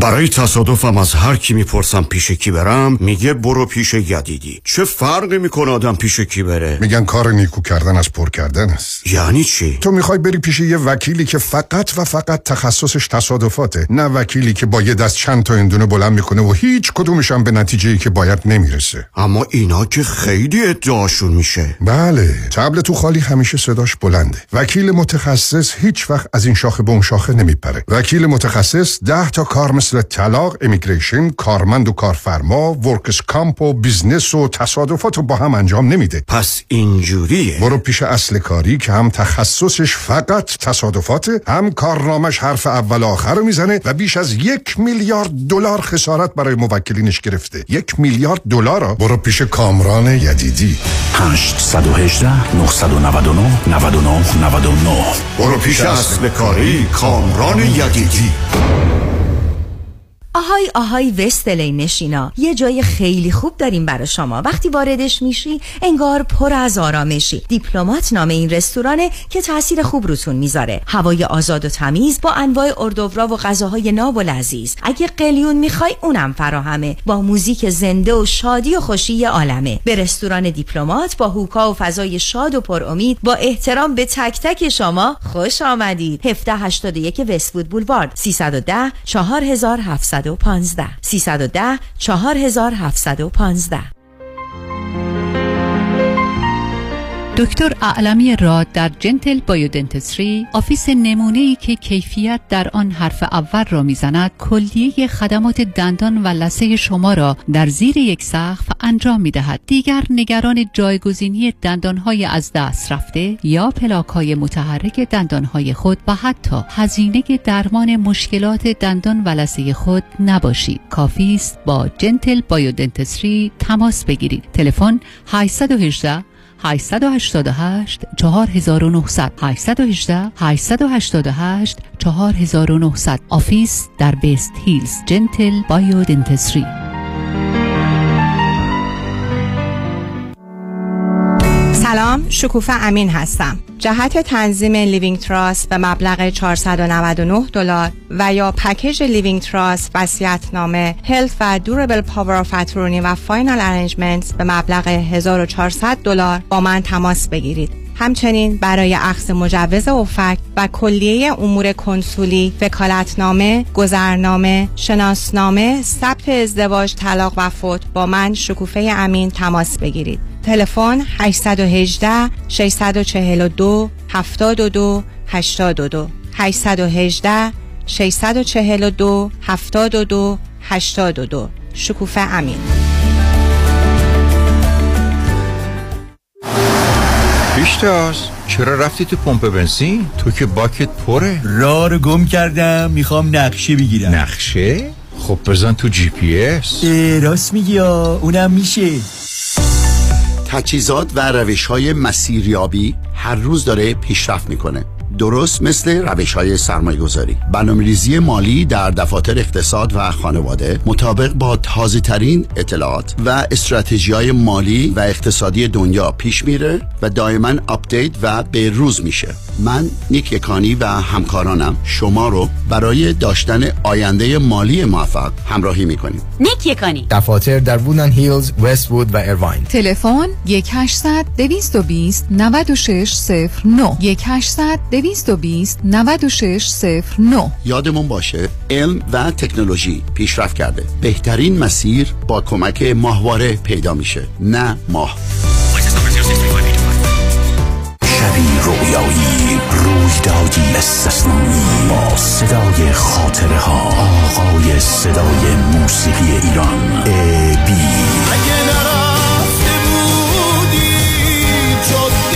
برای اطلاعات بیشتر به سایت abconcert.com مراجعه کنید. فردا بازم سر نو منو جهان بدون بی شنبه 15 آپریل اورنج کانتی قلب تو قلب پرنده دوست تما دوست شیر. آهای صدا. به دیدار شما می آید تهیه بلیس در کلیه مراکز معتبر ایرانی و یا وبسایت abconcert.com لحظه دیدار تو شد. روز میلاد.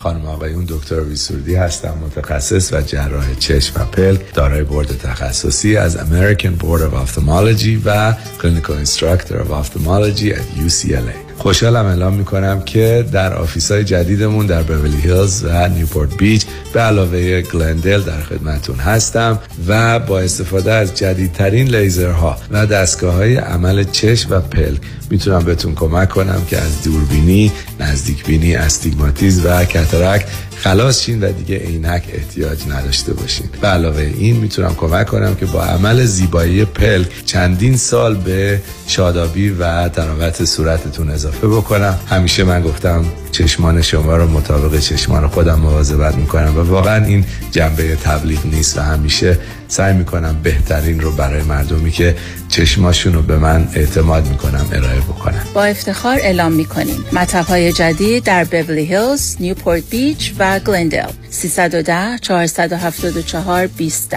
سرودی ویژن دات کام.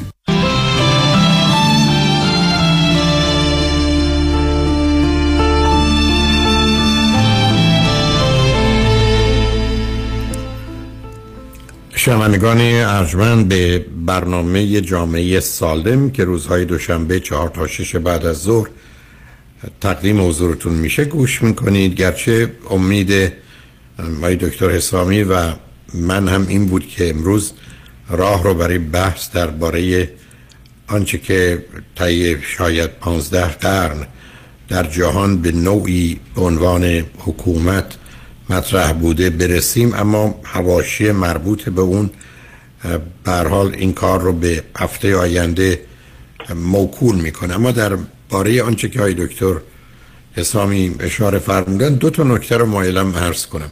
به این نکته اشاره کردن که به دلیل باورهای مذهبی و باور به اینکه جهان شش هزار ساله است و ابتدا زمین و بعدا خورشید آفریده شد هرگز فکر نکردن اگر زمین و خورشیدی نباشه که به هر حال دوره هم نچرخن اصلا روز اول روز دوم چجوری مشخص شد؟ ولی با اونا کاری نداریم و بقیه ماجراهای واقعا کودکانه. ولی از اون بگذریم. اشاره فرمودن که کلیسا با اون مخالفت کرد. عجیب اینه که اگر خدمت دوستان ارز کنم که در قرن بیستم بعد از انقلاب کبیر روسیه هم در روسیه هم با تدریس داروین در دانشگاه ها حتی در دانشگاهی به عظمت دانشگاه مسکو که شاید بزرگترین دانشگاه جهان بود تا 1961 اتفاق نیفتاد. علت این بود که بر اساس نظریه مارکس به یک اعتبار که متفاوت است متفاوت است. ولی صفات اکتسابی به نوعی به نسل بعد منتقل میشه و بنابراین انسان دقیقا مانند پدران یا مادران و یا اجدادش نیست بلکه صفات و ویژگی اونها رو به نوعی منتقل می‌کنه. و این با افکار مارکس سازگاری نداشت. و بنابراین تعجب نکنید که بیش از 44 سال در دانشگاه های اون زمان اتحاد جماهیر شوروی داروینیسم تدریس نمی‌شد. تازه چسبیده بودند به یه نظریه یه فرد مسخره که بعدا به عنوان ارابه خدایگان Chariots of God کتاب نوشت که اینا از سایر کرات آمدند و این کارا رو برای ما کردن و رفتن و الا اهرام ثلاثه چجوری ساختن این سنگا رو چجوری منتقل کردن و قصه هایی که بعدا دانشگاه یعنی MIT کاملا اون رو مورد تحقیق قرار داد و همه اونا تونست با ابزار اون زمانی به نوعی نشون بده که هیچ کدوم از اینا احتیاج به نیروی الهی یا آمدن دیگران از سایر کرات نداشته. حتی اشاره به برخی از مطالب مربوط به تورات می‌کردن. که خدا مانند ابر بالای فرض کنید قوم بود و این نشانه این است که اینا با ارز کنم ماشین های پرندهشون اونجا بودند و می‌خوام بگم به این چسبیدند و باعث تعجب نیست البته که باورها و ایدئولوژی که انسانی چه مذهبی باشن چه ضد مذهبی مثل مارکسیست و کمونیست اونجایی که لازم بشه دفعه تبدیل میشن به یه موجوداتی که از علم و عقل و واقعیت خبری نیست. و چهل و چهار سال این گفتگو رو داشتن. همطور که این بحث درباره مسئله زنان هم وجود داشت. اما نکته مهمی که دکتر اشاره کردن ماجرای کتاب پرنس ماکیاول هست. که این کتاب کتابی است که دستورالعمل است برای که چگونه حکومت کنید. و متاسفانه به جنبه بد و منفی انسان توجه داره. و همونطور که من متاسفانه گفتم در طول تاریخ ما با سوداگران زر و زور و زر روبرو بودیم. زر ثروتمندانن زور سیاستمدارانن زر هم روحانیونن چون واقعا صداگر زن و زور زر بوده. حالا جالب اینه که تمام دنباله دو چیز هم هستن. یکی زن یکی زندگی. به همجاز که شعار زن زندگی ولی پشتش آزادی مشتیست به دهن سوداگران زن و زر و زور و زر. حالا قصه تزویر هم آمده اون هم بکرار ماکیاول کتابی که نوشت گفته شده که این کتاب زیر سر هیتلر بود زیر سر موسولینی بود زیر سر ناپلئون هم بوده. کسای دیگه هم بهش اشاره کردن. یعنی این کتاب دستورالعملی بوده برای پادشاه. من یه نمونهش رو فقط خدمتتون عرض بکنم. چون وقتی من این کتاب خوندم واقعا جا خوردم. یکیش این بود که اگر پدری رو کشتی خب بکش. اموالش رو به تصاوی و عادلانه به بچه هاش بده. چون بچه ها مرگ پدر رو فراموش می‌کنن اما فقر و بیچارگی بعد از مرگ پدر رو نه. و بنابراین اگر می‌خوای حکومتت رو ادامه بدی آدم ها رو می‌کشی بکشم و پولاشون رو نگیر. حالا بگذاریم یه به دلیل حرس و تمام پولا رو هم می‌گیرن و پدر رو هم گیر میاندازند و گرفتار می‌کنن. آی دکتر گفتم امید من و شما با توجه به صحبت کوتاهی که با هم داشتیم این بود که ما برسیم به قرون اخیر ولی مثل که همچنان اونجا گیر افتادیم. فرصت کوتاهی هست شاید در حد 14 13 14 دقیقه. هر مقدارش شما مایل هستید. ازش استفاده کنین. مقدمه ای رو داشته باشیم برای هفته آینده که گفتگو رو باز در خدمتتون ادامه بدیم. بله. من می‌خوام ادامه بدم. چون داریم به رنسانس می‌رسیم صحبت روشنگریمون که در واقع مسئله دموکراسی و مهار قدرت خودکامه رو قانونمند می‌کنن و هفته دیگه مطرح می‌کنیم. اما من می‌خواستم اشاره کنم به دو چیز. یکی مسئله ای که الان شما فرمودید راجع به ماکیاولی و تاثیرش و بعد راجع به اینکه چرا این در واقع شروع ماکیاولی پدر سیاست مدرنه. یعنی علوم سیاسی میشه و سیاست مدرن. به همون دلیل که من عرض کردم خدمتون که در حقیقت نه تنها خدا بلکه اخلاقیات رو می‌خواد از توش بیرون بیاره. من این رو میگم چون درسته دکتر کاملا آگاهانه اینو مطرح کردن که کتاب Prince ماکیاولی در واقع میشه کتاب bedtime کتاب دیکتاتورای مستبدای معروف دنیا. اما این تمام قضا قضیه ماکیاولی نیست. ماکیاولی زندگی جالبه. من واردش نمیشم چون خیلی حاشیه هست اما کتاب دیگه می نویسه Prince یه چیز خیلی کوتاه است. برای لورنزو مدیچی که در حقیقت حاکم فلورنس میشه که در حقیقت اون کاری رو که ماکیاولی داشته می‌خواد در حقیقت اینو به اون هدیه می‌کنه که بخواد برگرده دوباره سفیر و وزیر وزیر که نبود سفیر بشه. اما بعضی اینو میگن. اما ادوایزایی که میده یعنی نصایت هایی که می‌کنه به در حقیقت یک حاکم در بحث برانگیزه. اما من اینو انشالله یه موقع دیگه صحبت می‌کنیم. اما کتابی که تئوری سیاسی ماکیاولی رو به طور کامل روی میز می‌ذاره. کتابی است به نام Discourse on Livy در حقیقت گفتار یا گفتمانی در مورد لوی. لوی که از این امپراتورای روم بوده که از حاکمای روم بوده. من می‌خوام برگردم به اون بحثی کردیم راجع به افلاتون و ارسطو. اول این کتاب افلا... ماکیاولی میگه که من نمی‌دونم چرا ما از تاریخ درس نمی‌گیریم. منظورش حکمرانان و حکمفرمایان و انسان های معمولی هم هستن. درس نمی‌گیریم. بریم نگاه کنیم تمام این حکومت هایی که وجود داشته این داره در قرن 16 هم اینو می‌نویسه اول قرن 16 هم داره این کتاب رو می‌نویسه. میگه که چرا درس نمی‌گیریم؟ اینو که میگه بعد میره سر یه بحث دیگه ای یادتون میاد راجع به سه نوع حکومت صحبت کردیم. دکترم اول جلسه اشاره فرمودن که سه نوع حکومت وجود داره که افلاتون گفت یا مونارکی یا پادشاهی یا اولیگا... یا اریستوکراسی یا اشرافگرایی و بعد همه یا دموکراسی همگان یا دموکراسیه که بعد از روش سه نوع منحرف یا بد به وجود میاد استبدادی اولیگارشی و انارشی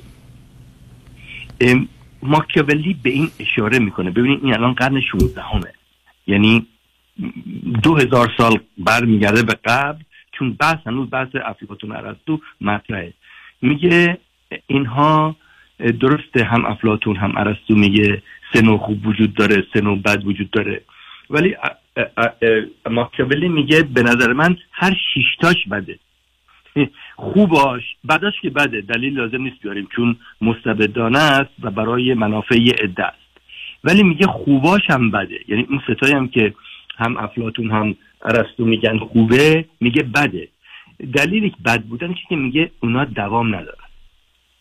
و چون مد نظر ماکیاولی یک استیت یا یک, یک کشوری بوده یک مملکتی بوده یک که در حقیقت هم نظم و رفاه و امنیت درش به وجود اومده باشه و بعد تداوم داشته باشه. از بین نره. خیلی خیلی خیلی حتی به دموکراسی آتن ایراد می‌گیره چون زیر صد سال خدمتش بود و دوام آورد. و میگه اشکال این هست که در واقع بعد از یه مدت مردم برمیخیزن یک نوع همون دوران حالت دورانی که افلاطون تشکیل کرده بود که قدرت باعث انحراف و بعد جایگزینی یک نوع حکومت به دیگرون میشه میگه این به وجود میاد.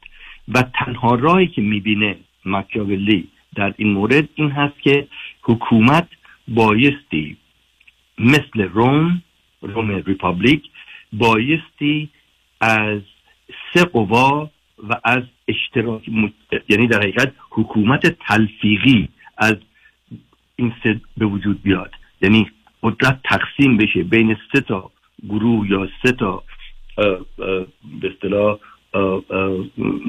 سازمان و اونها یک حالت ریپابلیکن فرم of government. در حقیقت در دنیای مدرن ماکیاولی میشه پدر در حقیقت جلو بردن یا خالق این ایدیا که ما بایستی برگردیم و پادشاهی رو بذاریم کنار اینا رو تلفیق کنیم یک حکومت درست کنیم که هم رفاه داشته باشن هم آسایش هم تداوم داشته باشه.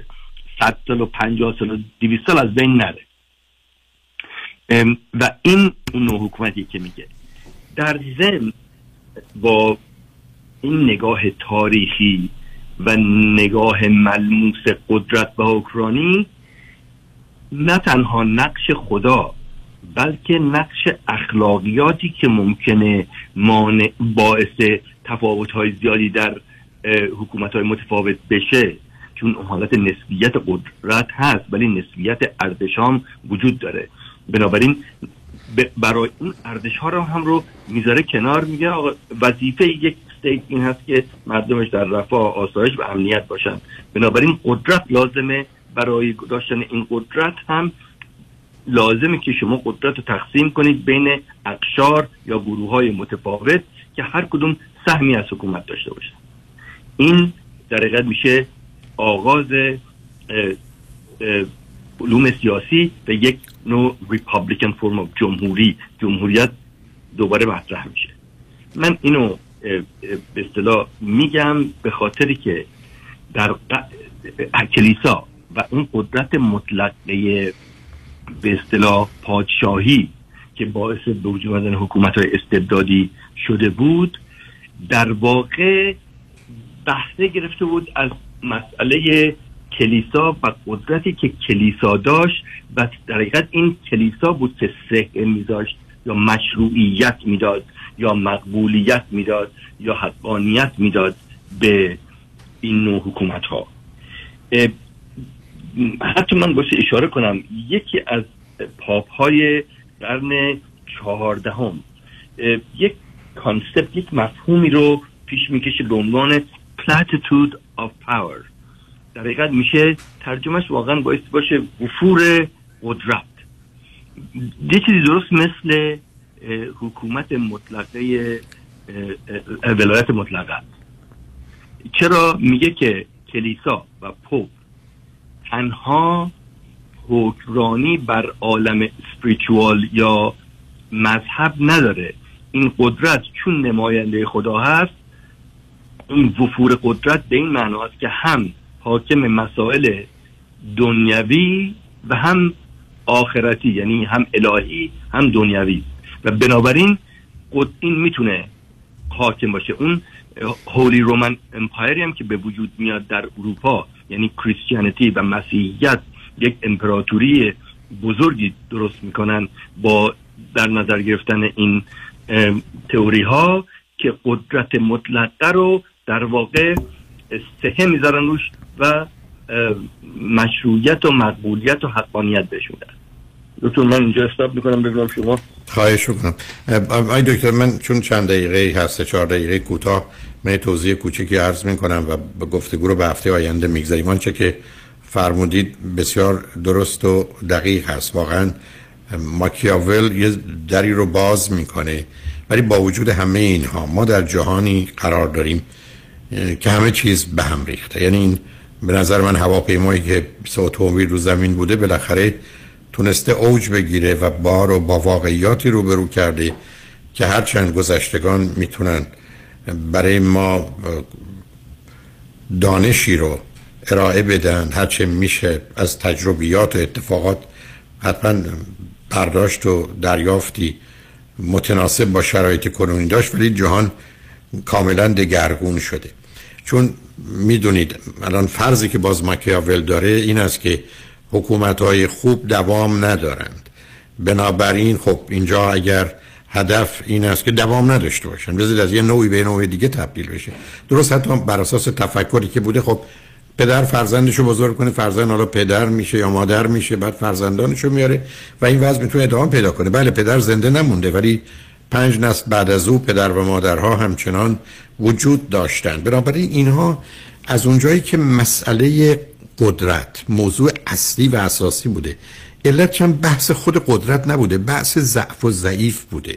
یعنی به یک اعتبار قدرت یه توهمه یه ایلوژن صرف نظر از اینکه همه و همه ازش سو استفاده می‌کنن و به فساد کشیده میشه یه توهمه. و تنها راهش این است که ما مردم رو ضعیف نگه داریم ضعیف و محتاج نگه داریم. حالا می‌تونیم حکومت رو داشته باشیم اگر نه نه. و اینجا اتفاقا باز یه نکته اشاره فرمودید که می‌دونید در ایران بسیار این جمله گفته می‌شد که ملک الملکو می‌تونه ملک با کف زندگی کنه. الملکو یبقا مع الکف ولا یبقا مع ظلم یعنی یک کشور می‌تونه با کفر ادامه پیدا کنه زندگی کنه ولی با ظلم نه. واقعیت مسئله اینه که اینم درست نیست. علت هم این هست که اگر حکومت عادلی نبوده که خب اصلا نبوده که حتما به یک اعتبار بوده. خب بوده اونام از بین رفتن. اشکال کار این است که اینا یه مقدار تداوم رو براشون مهم بوده. یعنی یه زمینه ذهنی در حقیقت ارسی مسئله اصلی و اساسی بوده.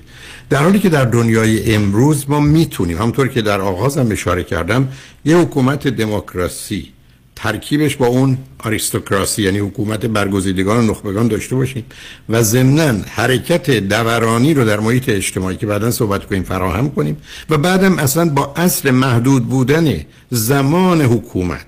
حالا چه در هر سطحی باشه شرایطی به وجود بیاریم که ما رو تبدیل کنه از نظر کلی به یک حکومت مبتنی بر مدیریت منیجمنت نه قدرت. و مردمی رو در حد مشورت و بعدا شرکت در تصمیم گیری کلی برای فرستادن اون نخبگان. بنابراین ما وارد یه مرحله تازه میشیم که هرچند تاریخ به ما بسیار کمک می‌کنه ولی به دلیل تغییر همه چیز ما وارد یه فاز و مرحله تازه شدیم که باید با توجه به شرایط جهانی از یک طرف و کشورها ببینیم برای قرن 21 حکومت مناسب برای بیشتر جهان و یا احتمالا برای کشور عزیز ما ایران از چه نوعی و چه گونه است و امید من این است که در گفتگوهای بعدی هم با همکاری شما هم سایر دوستان بتونیم به نتیجه در این زمینه یا حداقل سخنی برای گفتن داشته باشیم. شنگ و نجمن گفتگوی داشتیم با آقای دکتر آرام حسامی استاد علوم سیاسی این گفتگو رو هفته آینده ادامه میدیم. این برنامه امشب ساعت 11 تا یکی بعد از نیمه شب مجددا پخش خواهد شد. همچنین روز شنبه صبح 10 تا 12 و چون بازپخش برنامه همون شب 11 تا یکی بعد از نیمه شب مجددا خواهد بود. از توجه شما سپاسگزارم. بار دیگه از آقای دکتر حسامی به خاطر شرکتشون در برنامه ممنونم. و به امید گفتگو هفته آینده. خدا نگهدار و روز و روزگار خوش. جامعه سالم. برنامه ای از دکتر فرهنگ هلاکویی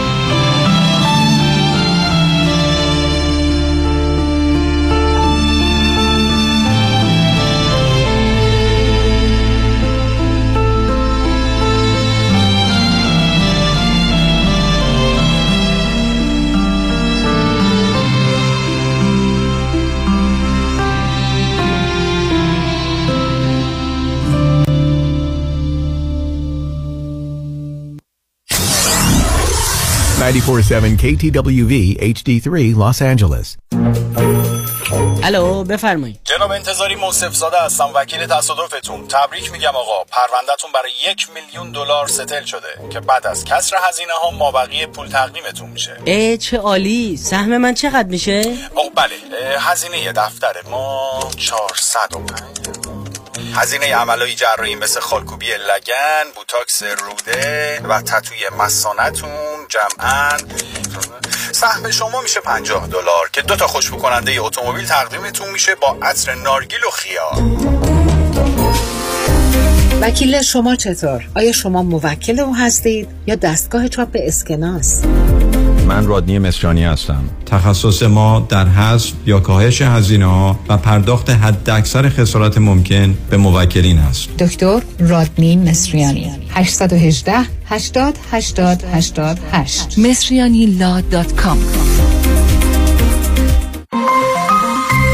دکتر آرمان نیومن اولین پزشک ایرانی دارای board تخصصی پوست، مو و ناخن در Beverly Hills. کادر پزشکی دکتر آرمان نیومن در Beverly Hills مجهز در درمان جوش صورت، لکه های دست و صورت، برداشتن خال و زگیل، برطرف کردن چین و چروک های صورت، بوتاکس و فیلر. تلفن 310 888 88 77 قبول بیمه های PPO و Medicare Newman Dermatology dot com. آدرس 9150 Wilshire Boulevard. special این ماه بوتاکس فقط 299 دلار. دکتر آرمان نیومن 310 888 88 77 ولیدیشن پارکینگ رایگان می باشد توجه بفرمایید یک خبر بسیار مهم برای صاحبان مشاغل. تا وقت باقی است از این فرصت که دولت امریکا در اختیار شما گذاشته استفاده کنید. اگر تا کنون از این کمک ERC استفاده نکرده اید لطفا هرچه سریعتر با تکس رسولوشن پلاس با شماره تلفن 1 866 900 9001 تماس بگیرید تا با کمک حسابداران با تجربه ما تا سقف 26 هزار دلار بلاعوض برای هر کارمند از دولت دریافت کنید. برای گرفتن اطلاعات بیشتر در مورد این برنامه کمکی دولت با شماره 1 866 900 9001 تماس حاصل فرمایید. 1 866 900 9001 Tax Resolution Plus. 1 866 900 9001 قابل توجه متقاضیان وام دوم بدون ارائه tax return. آقای نظام نژاد وام دوم fixed second trust deed را بدون ارائه tax return تا مبلغ 500 هزار دلار و تا 85 درصد ارزش منازل مسکونی به واجدین شرایط ارائه می کند. اگر بهره وام فعلیتان کم است نیاز به refinance ندارید کافی است برای وام دوم بدون prepayment penalty با آقای نظام نژاد تماس بگیرید. 1 800 205 85 45 1 800 205 85 45 نظام نژاد این خدمات در 47 ایالت آمریکا قابل اجراست سلام من ملودی هستم با 14 سال سابقه درخشان در کارهای خدماتی ام از نانی، هاوسکیپر اند کرگیور. اگه شما دنبال یه آدم مطمئن برای نگهداری از فرزندانتون یا مراقبت از والدین عزیزتون میگردین با من ملودی در اینفینیتی